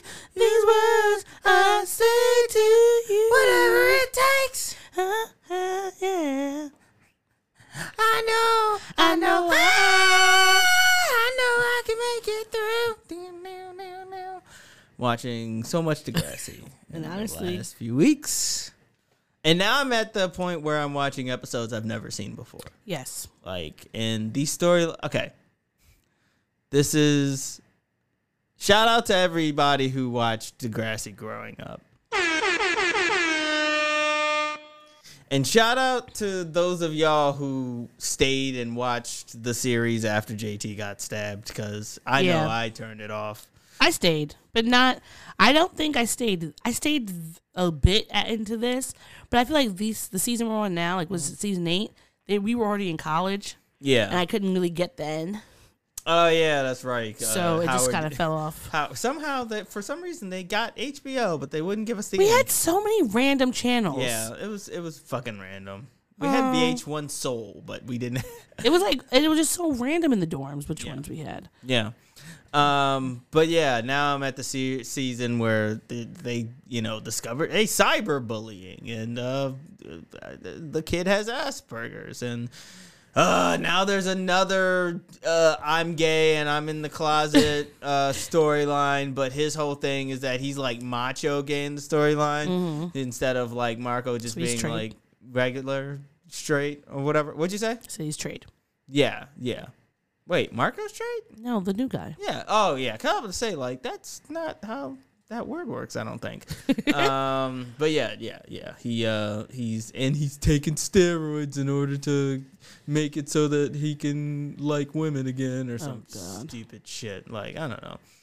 Uh, uh, and these kids, God bless them, they're doing the best that they can, but they do Are they? not have what it takes to match the original cast. I mean, in hindsight, Jimmy Drake was like should have gotten some sort of Golden Globe for this in, in comparison to like the later seasons. Yeah. you know what I mean. And Spinner's ass is just like still there. I wonder if Spinner is like ends up being there for the entirety of the time. I would say. I mean, where else was he gonna go? I, I mean, like he, he just got declined for uh for police academy, so he at least has a whole more year left, and he's dating Jane. That's true. That's Yeah, true. so yeah, Degrassi talk. Um, but we're not here to talk about Degrassi. We're here to talk about our mental health issues. Um, each week we check in with each other in our mental health journeys. We are advocates, not experts, when it comes to the field of mental health. And yeah, that's pretty much it. you want to start us off? Um, what was that? I don't know. What did you say, Chica? Yeah, I said chica. Why did you say Chica? I don't know. Sometimes, sometimes shit just comes out of my mouth. And I, I don't know. know. why. I know. Yeah. Um, okay, so this week, or yeah, this week, uh, I would say, well, I had therapy today, which was really good. Um, and um, that was uh, illuminating. We were having conversations about uh, like trusting people with my emotions. Um, and what people I trust with them and what people I don't. Um, the list of people I don't is obviously. Very long. Thank you, Captain Obvious. Yeah, it's a it's a long uh, list. I'm I'm just letting you know that I know as well. Well, you know what? I'm going to tell her that I'm taking you off the list of people I do trust with my emotions. Okay? I'm gonna call, I'm gonna text her right now, and I'm gonna reduce my already small list to even smaller. Since you want to be a little snarky pants. So what I heard was that I was on the list at all, and that's so sweet. Oh God. And that's exactly what I'm gonna remember. I'm not gonna remember anything else. Everything else is just blacked out. I'm drinking. So it's like, oh, I made the list. Cool. Um, but I think that I just, I don't know if this is nature or nurture, Hoof. but I think it's a mixture of both Mm-hmm. because I feel like uh, growing up, you know what, when you're a kid, I don't know if your parents told you this, but I feel like this is a pretty standard black household, um, especially for our parents' generation of like, you know what happened in this house stays in this house. Yes. Um, and because for me, I mean, I think that things about ADHD that are a little stressful at times are the like oversharing and or not always think be not always like your you know like your executive functions they are meant to be able to see the future or not see the future but to be able to predict what could happen in the future if you do something. Yes. And it's not to say that I don't do that. I have anxiety. So I'm always thinking of 10,000 ways that things could go wrong. But sometimes in the heat of the moment, I might not necessarily realize, oh, this thing I'm going to say or do is going to have a negative impact. I'm just like quick to do something, I'm impulsive. Yes. Um, and as a kid, of course, it was even worse because you're a little kid and you're really not thinking. So I think at a young age, I just really, because I didn't want to get in trouble, which has always been my, if something is going to get me in trouble, I'm not doing it. I would hazard to guess that you got in trouble either one too many times as a kid or maybe there was one defining moment where you got in trouble that really scarred you and fucked you up to the point where now you're terrified of being in trouble in any way shape or Well- form. Even though we're adults and it's very rare for and you're not committing crimes you know what i mean? So it's not like anybody's going to you know you're in you're in trouble uh uh uh shake their finger at you or anything like that unless it's like just random social interactions and even then that's not trouble. That's like you you misspoke or you had a boo boo or something like that. Well, I know. think that the, what you said is actually um, it, it harkens back to um, ADHD because children with ADHD receive, I think it's like forty-five critiques to every one that like a neurotypical child will receive, um, and that doesn't always mean like because it it all it doesn't always uh, manifest in kids the same way. It may not be that the child is like um, constantly running around the room or something, or being very chatty. They could just be like very like lost in space. Um, and I did get like you know a lot of critiques as a kid because I was doing things that would be like, "What are you going on?" Like, and never having any rhyme or reason to why I was doing it. It just happened, and there's like something called RSD, which is rejection sensitivity dis- disorder or dysphoria. I think it's disorder. Um, and it's like I don't think it's just it's not just ADHD that people um, who have this, um, but it's like any critique. It it's like painful, um, like critiques, uh, people yelling at you, being um, you know, getting in trouble, those things just feel really strong. And so that's why I do that's why I don't like confrontation. I don't want to have an argument with someone mostly because I like I don't feel like arguments are necessary. Um but that sort of the the kind of like physical pain that arguments cause me and the anxiety that they cause me and how long it takes me to be able to uh, decompress from those sort of situations has always like once I I got to the point where I could I guess figure out like this is something I should do and this is something I shouldn't. I just began overthinking and withdrawing and not withdrawing I think in, in other ways because I think that most people who know me would say that like I talk a lot, that I'm very like bubbly and and probably they know a lot about me. But in reality, they don't really know that much about me. They know very uh, surface level things and anything that would probably be public information. Um, and then like you know, I might throw in an anecdote or something, but there are very few people who really know the depths of of things that have happened to me in the past, or um, the, even like if I'm in having a very like difficult emotion, uh, they wouldn't know um, because I think a lot of people. Only person in my life, well, there's probably like two people in my life who do not see me as a robot. Um, my best friend Lauren and my older sister, um, because they know that my true personality is not robotic. I'm a very emotional person. Um, in all, I, I, my emotions span all the the feelings wheel. Um, but because so often that was looked down upon or got me in trouble or something or you know critiqued i just no longer share my feelings But I will say this though, like it'll be a glorious day when you get to the point when you can feel free to emote on your own.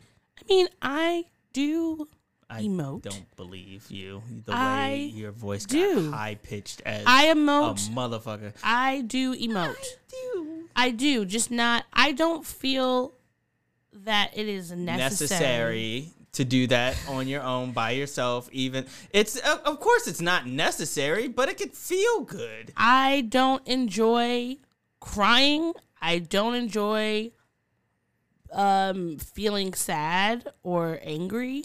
I don't enjoy those things. So I don't it's but there's not a catharsis to it I not for me because those things don't go away. I'm just going to be sad the whole time. I'm just going to continuously be sad. If I'm like my I have very intense emotions. Mm-hmm. I do not want to be I would much rather be intensely happy than be intensely sad because if I'm I will stick with whatever that emotion is, continuing it on. And I feel like there are time appropriate there are appropriate times and spaces where I will be emotional in a sad way. But I don't think that there is anything doesn't necessarily have to be a funeral for you to Yes, I know be that. able to allow yourself the room and the space to Well, feel this is the thing. I can feel things emotion. on my own by myself, mm-hmm. but I do not React really like to bring up how I'm feeling Mm-hmm. or about things or bring up stuff that's happened because more often than not, people are, in my experience, people are going to disappoint me in the way that they respond. Mm-hmm. And I would rather not be disappointed by the people in my life. Okay, but what I'm talking about is less about bringing people into your uh, emotional sphere, but allowing yourself to be able to emotionally express yourself by yourself with yourself. Oh, I mean, I do that. When I'm by myself, Yeah. I have a range of emotions. I like by myself. I be I'm very angry. I'm very sad. I'm very whatever, whatever the thing is because I'm by myself and there's no one to distract me from the emotion or to be looking at me weird or to tell me I should calm down or I'm overreacting, etc., cetera, et cetera. I just have the emotion. When I'm with other people, I don't need I don't feel the need to do that. Now my therapist we are talking about what that means to not trust others with your feelings. And it is it does feel a bit lonely sometimes mm-hmm. to talk to people and know that they aren't listening or paying attention to what mm-hmm. you have to say because what they're doing is more important to them. Mm-hmm. Hence why I keep things to myself because I like to have people's full dedicated attention when I'm talking to them, and most often that does not happen. So I would Right. much rather keep it to myself. Right. Right. Um, but now I know I've- that was pointed at me. I didn't say you're the only. This is again. You could literally never be a spy. You literally couldn't. because you make it you make everything so hot. Nobody asked you to I'm make all about- observations. I'm all about transparency. No. There's no need for you to make observations. Just continue on Mm-hmm. with what we're talking about. Uh, yeah. Well, I can do both. I can be transparent and I can continue to talk about what we've been talking about. Can you please do your thing, your part? My my part in You're impacting my mental health right Oh now. boy. Um. Uh. Well, this has been a very stressful week. Uh. For me, I have to. Um. I had a lot of work that wore me down. A lot of. Uh,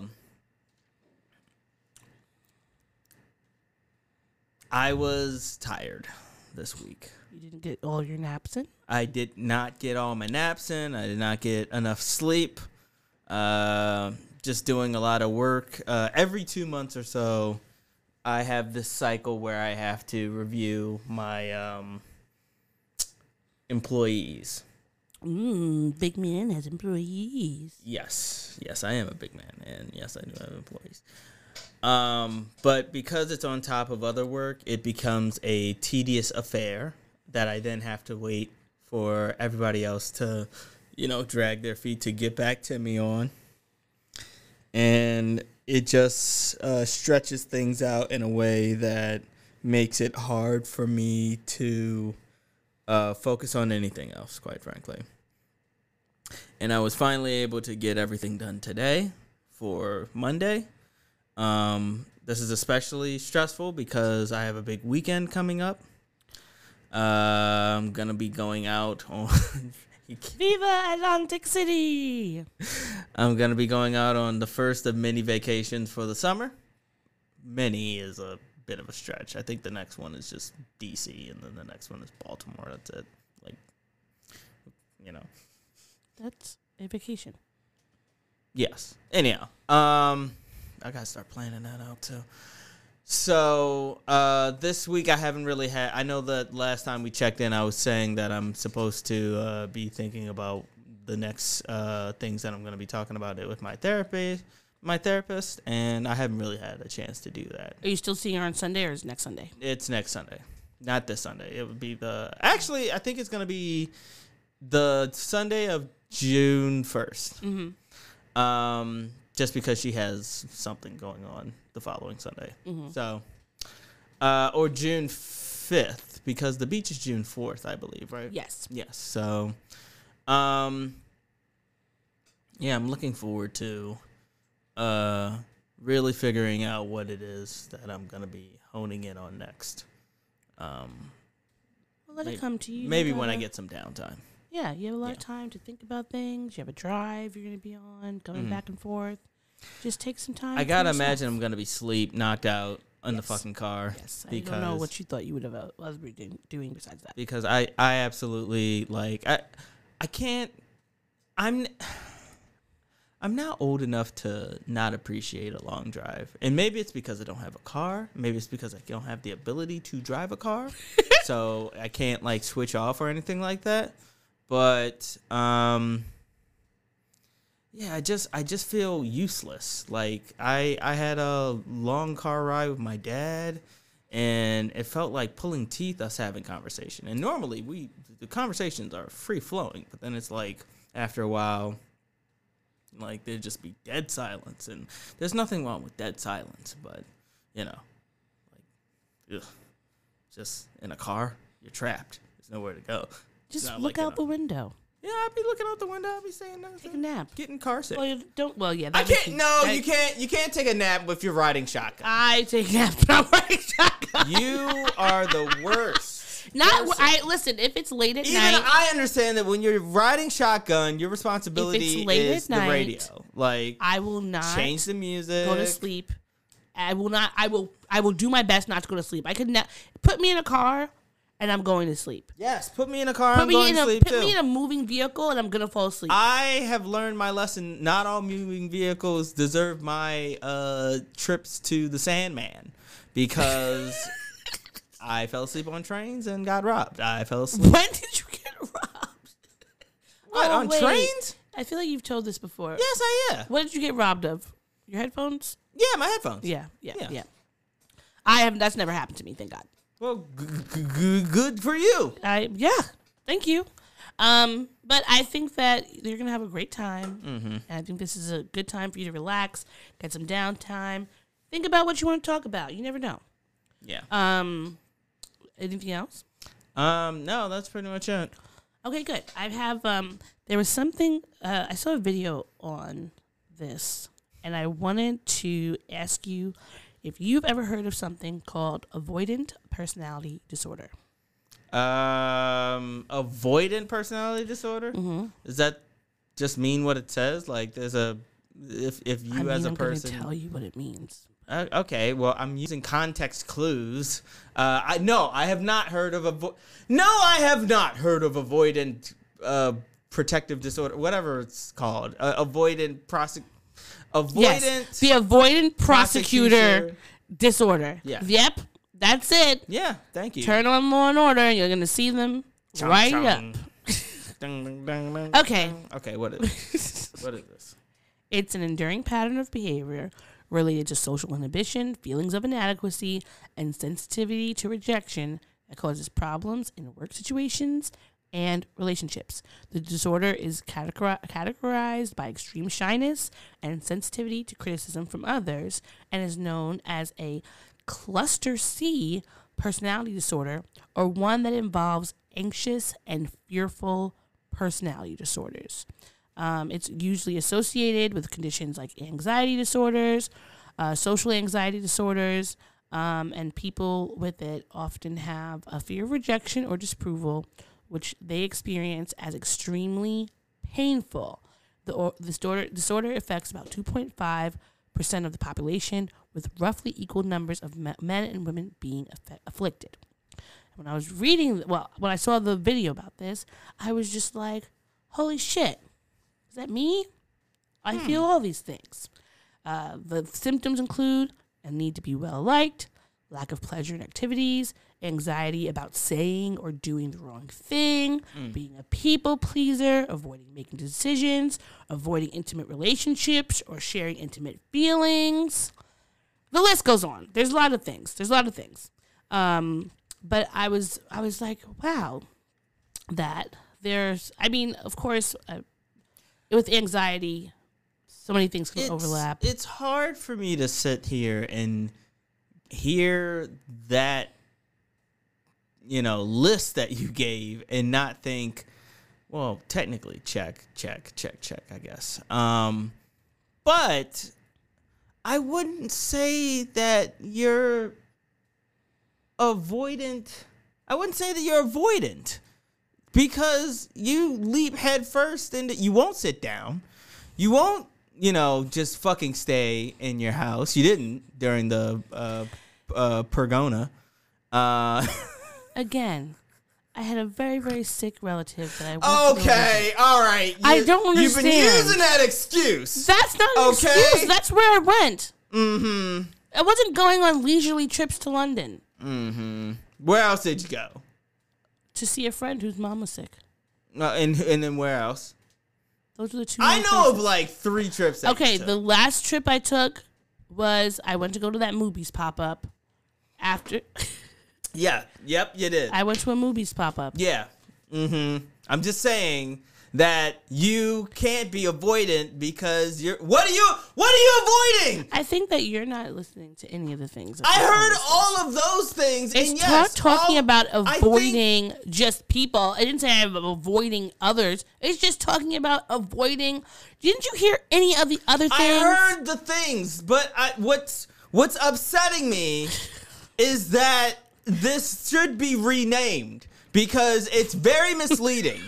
It's a very misleading thing. I heard all of the checks. Technically, if we're just going off of the checks that you just gave, uh, the list of There's, a, things, there's more on the list. there's a lot of of basically the uh, almost all the things that you said.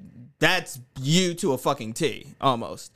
Um, I think there might have been one thing that you said that I was like, eh, not not really. Um, and it's and it's not sticking in my head right now because I'm so fucking flustered by the word avoidant.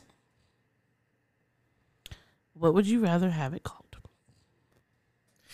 people pleasing disorder. People pleasing disease or not disease but like people pleasing disorder makes a lot more sense uh, because you're not avoiding people. You're you're actively seeking out um, people's approvals without having to do the the hmm how do i say this you want people to like you without having to do all of the intimacy that comes with maintaining and nurturing uh, relationships i would say. Like you want people to just like take you as you are without having to like get into like all of the social nuances that comes with actually dealing with people on a day-to-day basis or even in a a relationship of any kind like whether it be romantic business uh platonic familial like all that stuff causes you agita but you want people to just like say, "Oh, Odie, I like Odie. Odie is fun and vivacious and all these other things like that." Like so, in that regard, yeah, I think I think this is I think this is you. If there are other things on this list that you didn't uh, say that like don't match up, that's one thing. But like the six or seven things that you said, like out of the six or seven, like five of them, I'm There's like a lot of them. yeah. Uh, anyway, I thought this was very interesting because uh, I think that there are. I think I have touches of it too. I mean, there's lots of the th- like. There's so many things here. Um, Cause I, cause I want, I want people to like me. yeah, I mean, I want people to like me, but more so, I think that trusting people to al- to allow me to be my full self Mhm. without having to pretend that I'm different in some way and just being myself is not something that I find easily. Uh, whether it's family, friends, romance, any of those things, people are, are picking and trying to, to shift things around and telling you you're doing something wrong. Um, and so not having to deal with those situations makes me feel, uh, I guess, a bit safer in some ways, but I can't say that it is not, doesn't make lonely sometimes. Yeah, which is which is uh almost catch twenty two because you would feel more free not having to deal with all of these things, but you would feel lonely. But then you ha- you know surround yourself with all these people and you are anxious and stressed because you have to now deal with people. Yes. And I love I do love people. You know, like I love going to parties and and like enjoying those, but then there's also there's always that part of me in the back of my mind when I'm at a party or I'm in some sort of interaction, whether it's one on one or not, where I'm like, "Oh no, did I say the wrong thing?" Is that person going to be mad at me? And those are a lot of those things are just general generalized anxiety and all the the things that come with being a person that ha- that's neurodivergent and is constantly, you know, has been told you're saying the wrong thing or you're being weird or whatever the case may be. Um, but I think that finding this one and being able to uh, pinpoint things that I really identified with was definitely helpful. And or not helpful, but I just I liked I like having information. And so having information about things that I never heard about um, is helpful for me to kind of cope in situations. And hopefully, you know, someone, if you are listening to this and you think that you might have avoidant personality disorder, go and talk to your doctor because there's also so many other things that it could be. Uh, they're like related conditions are social anxiety disorder, dependent personality disorder, borderline personality disorder, substance use disorder, depression, and agoraphobia. Um, and those things are very serious and can definitely um, impact your quality of life. So go to your doctor. Go find a doctor if you don't have one. And yeah, that's about it. That's all I got. Okay. Well, that's been our uh, mental health check-in. Uh, it hasn't all been sunshine and Rain. There's been Well, I mean, there has- smiles and pain. There's joy and pain. Whatever. Here's our gripes. Bringing it. What? We gripe it. We're not griping anywhere else. We gripe it. This safe space for us to share. We gripe it. We ain't griping anywhere else. We gripe it. Uh, uh, uh. Fuck you, COVID. Fuck COVID for taking its glorious time with not going away. Look, I don't think COVID's going away ever anymore. I think we're just going to live with it and it's just going to be one of those things where sometimes you'll plan something with a group of people and then every now and then one person will be like, I can't go anymore. Why? Because I have COVID. But then the question becomes, well, how did you get COVID? You knew this thing was coming up. what did you do? Did you stay at home? Did you wear your mask? Did you just chill? No.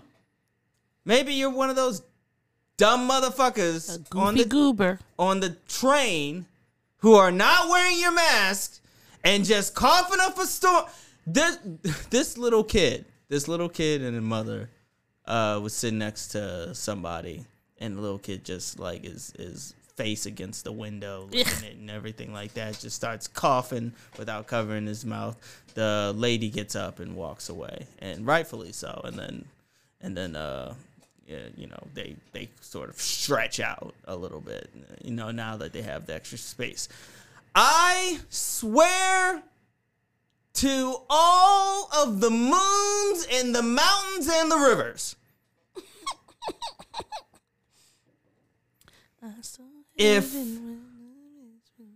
my plans for the summer get drastically changed because some motherfucker decided that they weren't gonna wear their masks, they weren't gonna quarantine, they weren't gonna just chill for a little bit, Just chill. but instead go about things as if there's not a fucking pandemic, pand- panorama, pandemonium, pancetta, porcupine running around still to this day, to this very day. To this day. I'm gonna lose my fucking mind. So this is specifically for COVID and for the people catching it. I swear, every single week on Slack, my office is like, "Yep, uh, we're working from home today because somebody uh, was positive for COVID who was in the office." And all I'm saying in my mind is just like, why won't you just stop going into that fucking office? Nobody told you guys to make renovations. they're they're even planning on uh, moving us to potentially like the tenth floor and just have like that entire floor. Oh wow. Potentially. Potentially. Uh, I don't know if it's the 10th floor. It's it's one of the floors where it's like that entire floor Oh. is basically like the floor. Yeah. You know? Because we need more office space. Because of all the people Because of all inside. of the people that we are hiring. Because by the end of the year, we are going to run out of space for people. We're running low on space.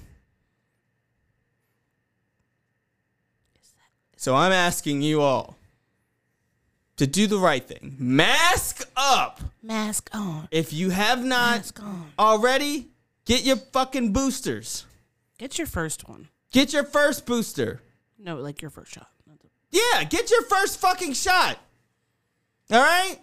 And I'm not doing a fucking Hamilton reference when I say this. Take get your shot. I will not throw away my shot.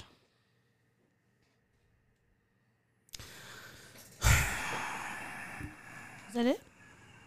I think so. I might come back. You might have to come back to me because I'm this has Heated been up? this has been a I'm heated and this has been a long week for me. It has. It has. Um so I um there's two things. There's two uh things that made me angry this week. Um one of them is a video that I saw of our former president. He was ha- at a speech at the George W. Bush Institute, and this is what he was talking about the war in Ukraine and et cetera, et cetera. This is this is what he had to say. In contrast, Russian elections are rigged. Political opponents are imprisoned or otherwise eliminated from participating in the electoral process. The result is an absence of checks and balances in Russia and the decision of one man to launch a wholly unjustified and brutal invasion of Iraq. I mean, of Ukraine. Iraq. Anyway, uh, 75. Uh, Okay, old man. Um, Fucking uh uh uh Sigmund Freud. Is that what people say when it's like a Freudian slip. Freudian slip? My issue is I don't know if he was doing that on purpose, that that making a joke on purpose, but he started making a joke afterwards, and I'm just like, why do you think that is in any way comical? Because I remember when you stole the election because we were in third or fourth grade, and I remember we were no, I think we were actually in the fifth grade because I remember we held mock elections at Trinity, and we were all like choosing who we were, you know, doing the whole thing, choosing who we wanted to be elected, learning about the electoral college, et cetera, et cetera, et cetera. And I remember the day, you know, everyone went to vote, and watching with my mom being so confused as to why Gore didn't get the popular vote and how we had to go through all this rigmarole just to get the election stolen. And now look who we ended up with Trump. And it's all your fucking fault, Bush. Imagine if we had Al Gore as president when 9 11 happened. This would have been a completely just different situation. Even whether we went to war, when we went to like invade somewhere to find bin Laden, whatever the case may be, it would have been him making tactical decisions, not George Bush being uh, having his strings pulled by Dick Cheney and his father and whoever else wanted to really be in that region to get oil, and then us having to deal with literally a 20 year war for no reason and destabilizing a whole entire region, creating more chaos and death and destruction and issues that we right now are having to deal with because they decided they couldn't mind their business. Um, and I just think that people are making this whole uh, this whole like rebranding of George W. Bush or George, what he's HW whatever George Bush, but the stupid all the Bushes were terrible. But them trying to rebrand this one as some lovable, fun. He loves to paint in his house, and he's just cuddly and sweet. No, George Bush doesn't care about black people. Full stop. Doesn't matter how much he's trying to lust over Michelle and get in her panties every chance he sees her. He's still a terrible person. And there's no amount of rebranding that is ever going to change that fact. So, everyone, stop giving him money. He's already the president, he's already a wealthy white man. We don't have to pay any more attention to him. Just let him go into infamy and just leave us alone. because I don't want any more of this. You have already destroyed so many people's lives. There are so many children who have been left behind because your stupid fucking uh, education system that you quote unquote were creating. Just enough. Enough, enough, enough. I don't want to hear any more about him. I don't want to talk about him. I don't want to see him. I'm just over the whole entire idea of the Bush family. Every time I have to see whatever Bush girl is on with Hoda on Good Morning America, I think it's Jenna Bush. Jenna didn't do anything wrong. She didn't do anything wrong besides be born a Bush. So I can't really, really dislike her or like want to hate her. But I can say that I am, hate the fact that we have to have the Bushes in our cultural zeitgeist when they have caused so much death and destruction and instability, not only in our country, but in the world. Um, and speaking of those who are pushing death and destruction, um, who are also idiots. There is a currently there have been Senate hearings going on um, about the abortions because you know we spoke about this before. There are pl- places, people in this country who are trying to stop people from getting abortions, Mhm. and it's just been very shitty. Um, and Dr. Yashica Robinson, who's a board member of the Physicians for Re- Reproductive Health and the director of the Alabama Women's Center, testified um, yesterday in front of the House Judiciary Committee to talk about abortion access and care. And um, she was questioned by Congressman Mike Johnson from Louisiana. And I just really want you to listen to the stupidity that w- doctors, and this is a black woman doctor, having to um, field questions from people who wouldn't even have passed the entrance exam to get into medical school. So, uh, whenever you're ready, DJ. Do you support the right of a woman who is just seconds away from birthing a healthy child to have an abortion? I think that the question that you're asking does not realistically reflect abortion care. In that the scenario, United would you su- would you support her right to abort that child? I won't entertain theoreticals. It's not a That's theoretical, ma'am. You're a medical doctor. I am a medical doctor, and that has never happened. in Never happened in your practice, ma'am, but it, it happens. If a child is halfway delivered out of the birth canal, is it permissible have, to have an abortion? Would you support the right for an abortion then? I can't even fathom that ever. And I'm not asking you if you can fathom it. If it occurred, would you support that abortion or not? That's unrestricted abortion, right? a question that I can't imagine. I just like you probably can't imagine what you would do if your daughter was raped. If it hasn't happened, it may be Okay, difficult for uh, you. you're not going to answer this question, but how about this? Do you support the right of a woman who is just seconds So you see how she had to continuously ask him to give her a question that made sense.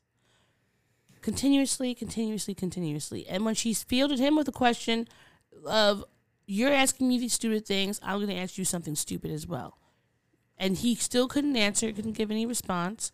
And that is just all that these Republicans do. They sit there like children asking you stupid questions, giving you stupid responses, and then throwing tantrums when you don't respond in the nonsensical way that they want you to. I don't want to be here anymore. I want the aliens to come and just take us back. I was reading this article that was uh, talking about inferring if the Dogon tribe, and I can't remember, I think it's in there in Central Africa, um, and they are in the ethnic group of Kingdom of Dagbon in northern Ghana. Um, but there is a like a, a theory that they come from the uh, Sirius constellation, right? And they came here however many thousands of years ago and have, you know, because of the things that are about them that are different than the other uh, other tribes of people that are near them, et cetera, et cetera, et cetera. And I would like to say that I really want this conspiracy theory to be true because that would mean we have um, a mothership that could come and take our asses off of here. Perhaps this is why we have been treated so poorly in this world because we just were not meant to be here. And we're just waiting for our mothership to come and get us and bring us home away from these ridiculous reptilian aliens. Because there's really nothing else. There's nothing else else makes sense. You want to watch Battlestar Galactica? Uh, after Of this? course, you know I do. of course, I do. I was. I started. I was actually watching some Stargate this week because you know how much I love it. You Oh, yes, know, of course, of course. but I like watching shows like Stargate and the idea that we could have like other civilizations that are like us that are spread around the world or around the universes uh, that I could go to that would be different than this. Honestly, it's like my wet dream because this place is just a trash bag ass place Yes, it is. and I and it seems like we are. It feels like we're in this kind of. My mom used to always say when I was younger, the pendulum always swings from the left to the right, and when it goes too far to one side, it goes back to the other side for because balance, right? Yes. And it feels like right now we are searching for balance, but the conservative, crazy people are still trying to hold on to the um, remnants of their hold on society. And when I say crazy people, not it's not just white folks. It's anyone who has had a unique privilege in this country that no longer wants it to be taken away. And I think everyone needs to think about themselves and the privileges that they have. If you are a straight person, if you are an able bodied person, if you are a Christian, if you, you know, are middle class, if you like, there's so many ways that we have privileges, and there's so many ways that our privileges um, are built on problematic, toxic uh, foundations.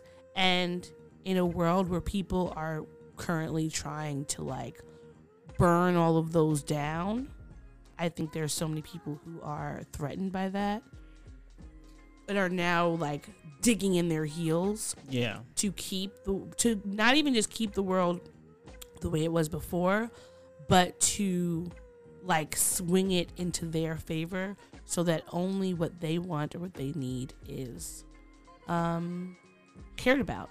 You know And what sucks?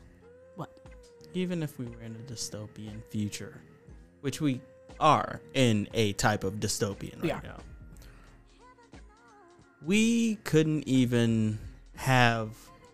We're not even close to being able to overthrow the fucking powers that be and eat the rich and do all that shit.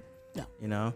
because but look at they've I would turned love us nothing more than to take every billionaire, because billionaires should not exist, it should not.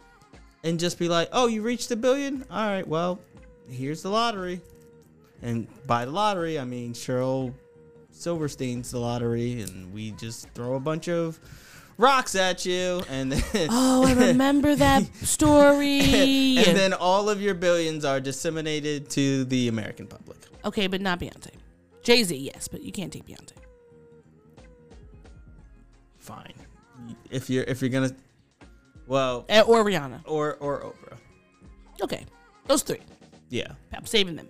Yes. Yes. Um, yeah, we'll we'll save the the holy trinity of Rihanna, Beyonce, and Oprah. Yes. The the the bro the bro. Yeah, the bro. Okay. You just love Save making acronyms. That's your favorite thing. Yeah. Or what? You want to say Rob? I don't want to say any of those things. I don't want to say. I don't want to make up a name for them. RBO. I think that instead of us shelling them with um, rocks, the lottery could be more so like you're gonna be You able to from keep zero again. not from zero, but like we're gonna give you a good amount that you could be good for for a while. Like you could have one billion dollars because a billionaire, because that means more than one billion. So you could have one billion dollars. The we we will give you, you know, x amount of maybe if you make a if you have a hundred billion dollars, we'll give you one billion dollar to live off every year, and then we'll give you like a five billion dollars and put it that in a uh, some sort of safety, ins- uh, you know, something as gets interest for your family. No, wait, time out. Cause I feel like if you get one, if you the minute that you hit one billion, automatically half of that should go to. Like, I'm gonna let those else. people keep their one billion. But once you get over that billion, that has to go into something. So it has. So it constantly has to stay at one billion. yeah, like you can't go over that. Okay. You can do like you can make because I don't think I I feel So like you're okay with like multi-millionaires running around? yeah I mean because I think that if we could mix socialism and capitalism together Mhm. and probably like one of the other ones. It's a system that could be a balance. I don't i think that capitalism in the sense that you know you're working hard you're able to make money for yourself and build something for yourself is great and then i also think in socialism the idea that you're building something and giving it back to your community and helping others is great but i feel like we can merge the two Uh, there's so much of the time I remember being in, you know, we're learning about all these different systems, and I would be hearing about them, and they're all like, "Oh, capitalism is the best one," and I'd be like, "Nah, I don't really think so. I feel like it's not one or the other that's the best one. It should be more of a mixture of them, because you got to take the tenants that are going to be good and all. Can we have socialized medicine, healthcare, education that actually is being funded and works? Like maybe that's what the billionaires are putting their money into. The programs are going to help the world. They can still have their money. They're still like if you're a billionaire, if you are consistently a billionaire, and I'm just like consistently at like hundred and twenty thousand dollars a year, your life is still going to be completely different than mine. You're not coming to the food pantry when you make a hundred, like, because you have a one billion dollars. You're still going to be astronomically wealthy. So after that billion dollars, your fund goes into the the World Money Fund, and it- Community chest or Exactly, the or community free, chest. free parking. and then everybody everywhere gets whatever they need because we there's no reason why anybody should have so much money and every and there's so many people who don't like when i was talking to my sister about the black lives matter thing and she was like regardless of how much we, like what this is saying about them actually using the money um et cetera et cetera and like the fact that it wasn't just being like swindled she could not uh, contend with the fact that you purchased a six million dollar home and there are still people who are in very much need of that of funds like whether they're unhoused they are hungry they they're not working whatever the case may be. So you hoarding this money even if it's just because you didn't have the good infrastructure you hoarding the money is not helpful nor is it doing anything to advance our community. So it's not that i don't think that people shouldn't be able to buy nice things. I think that black lives matter should be able to buy a house they want and have it be a space that everyone can use and you know maybe they live there and it can be nice. I don't think just because you are doing something that's like a non-for-profit or a non-profit or whatever that you should be like living in squalor. But with all this responsibility with all this money comes a great responsibility for your fellow person because we are not living in individual individuals into individualistic societies we are living in a community a global community and we have to act as such and that's it I misspoke. It was Shirley Jackson's The Lottery, not Shel Silverstein. Sure. Yeah, when you said Shel Silverstein, I was like, I remember reading that story, but I'm like, that doesn't sound like. Yeah. Look, I I I don't read uh as nearly as many books as well, I was going to make a joke. I don't read nearly as many books as I should, realistically. So, uh I don't know from authors, okay? Um, I said I Shut up. I said I didn't make the joke. Anyhow, um, so pardon me for for not knowing the correct person, but I still had the internet in order to figure it out.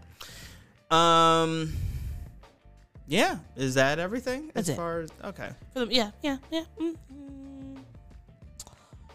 Yes. Uh, all right. Well, if that is everything, then let's move on over to the things that made us happy.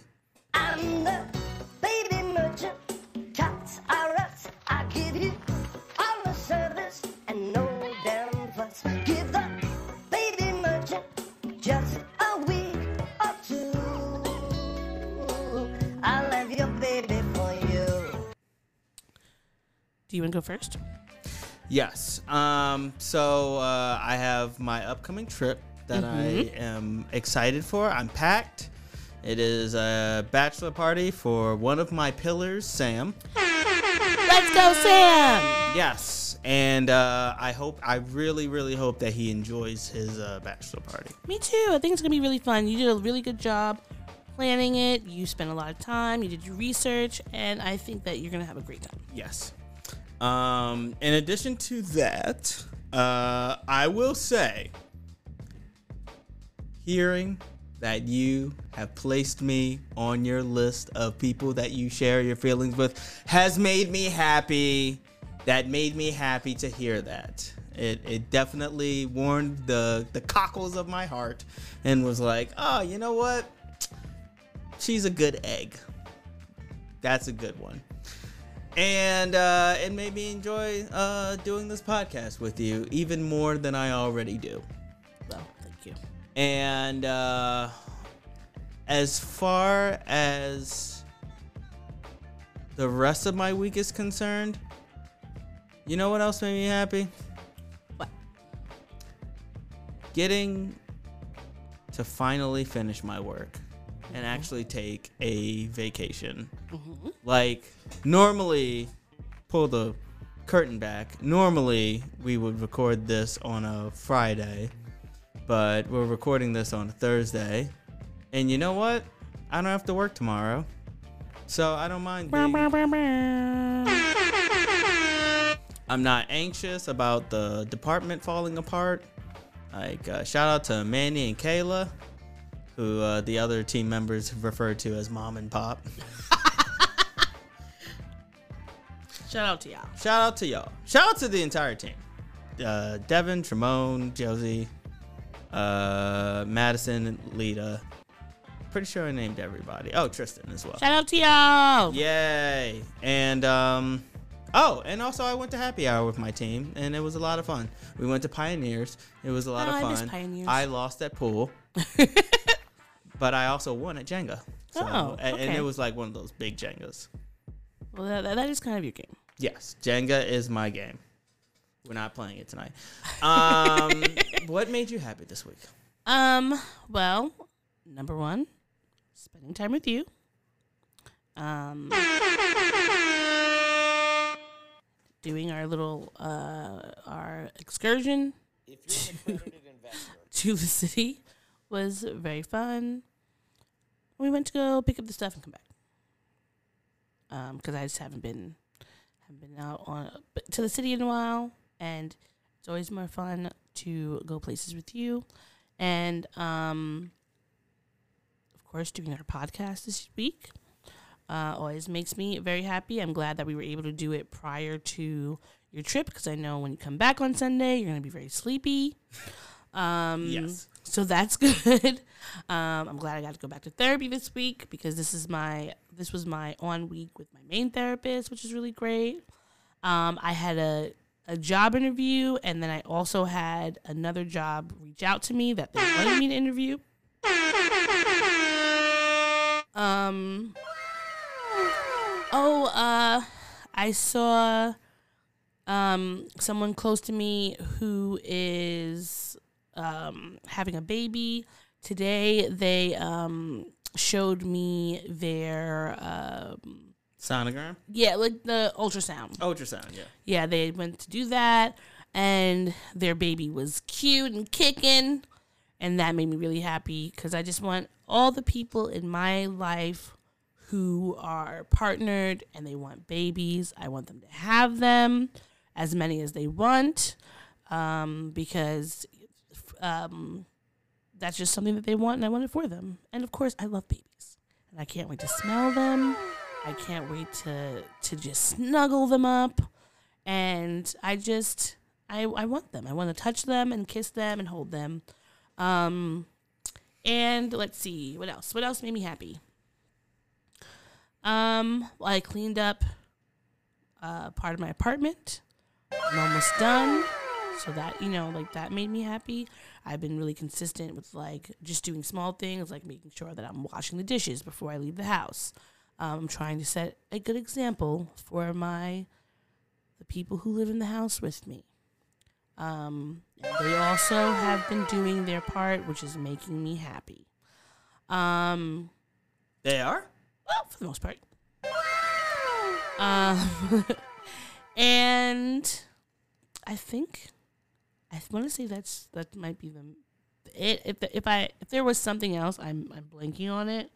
Um. Oh well, Ted Lasso's been making me really happy. Yes, we've been watching Ted Lasso, and that is a joyous show. What was that movie we watched the other day? Uh, we watched the miniseries of Battlestar Galactica. No, but we watched a movie. I think two. I thought we did. I might be What was it about? honestly. I don't remember. You know how my brain works. I- Okay. I can't recall the information when I want it. It's only in random times. Yeah. Um, so if we watched one, I was happy about that. But um, It's basically just been Degrassi. oh yes, that's true. I did I did enjoy those. I I- the I enjoyed watching as cringeworthy as they are. I have enjoyed watching they are so cringe. every episode. Like My I, goal is to get all my friends to start watching Degrassi so we can talk about how cringy and So how bad the acting is. so bad. just- Like you know, Drake should have won something because I want to Drake say was good. he definitely Learning how to play basketball in a wheelchair is uh, From- a dope skill. Yes, it was like from the beginning to the end. He definitely grew and matured in his role, and yeah, he did spend a whole season in his wheelchair. Spent like three. Three, right? Oh yeah, Yeah. because it was it happened when he, got was like in year like ten. four. It was like year ten to his year twelve or whatever, because then he had to do two year twelve, so it was at least Yeah. like three. Um, and so I think that he did a really great job. Um, but yeah, just like spending time with you. Do I've I've been reading this book. I'm like, shut up. I'm doing things that are bringing me joy. Spending time with people who bring me joy Mm-hmm, mm-hmm. and that's it. I mean, hopefully this time next week, uh, the joyful thing is I will have gotten a job offer that is like they're paying me buku bucks, and it's a place that is going to be enriching and fulfilling and joyful. And hopefully we'll also have uh, benefits Yes, because you deserve benefits. Thank you very much. Um. So yeah, that's about it. Yeah. I'm done. All right. Well, if that's everything, then that's everything. Everything. We will be back next week for another installment of the Black and Snurdy podcast. Until then, bye. Bye. Thanks for listening to the show. If you'd like to contact the podcast, you can reach us via email at blackandsnerdypodcast at gmail.com. You can also find us on Instagram and TikTok at Black and Snurdy Podcast, as well as on Twitter at Black and Snurdy. You can find me, Maurice, on all social media under the handle Licorish is Legit. That's L I C O R I S H is legit. And you can find me on Instagram. It's that's od t h a t s o d dot e, and on Twitter t h a t s o d underscore e. And don't forget to like, rate, and subscribe to us. Tune in next time to the Black and Sturdy podcast, where nerds of a feather flock together. Remember? Boy. Not yet. Not no, this is keeping it. We're keeping this in. Don't forget to take your meds and your subs and drink water. Bye. I actually want to keep that.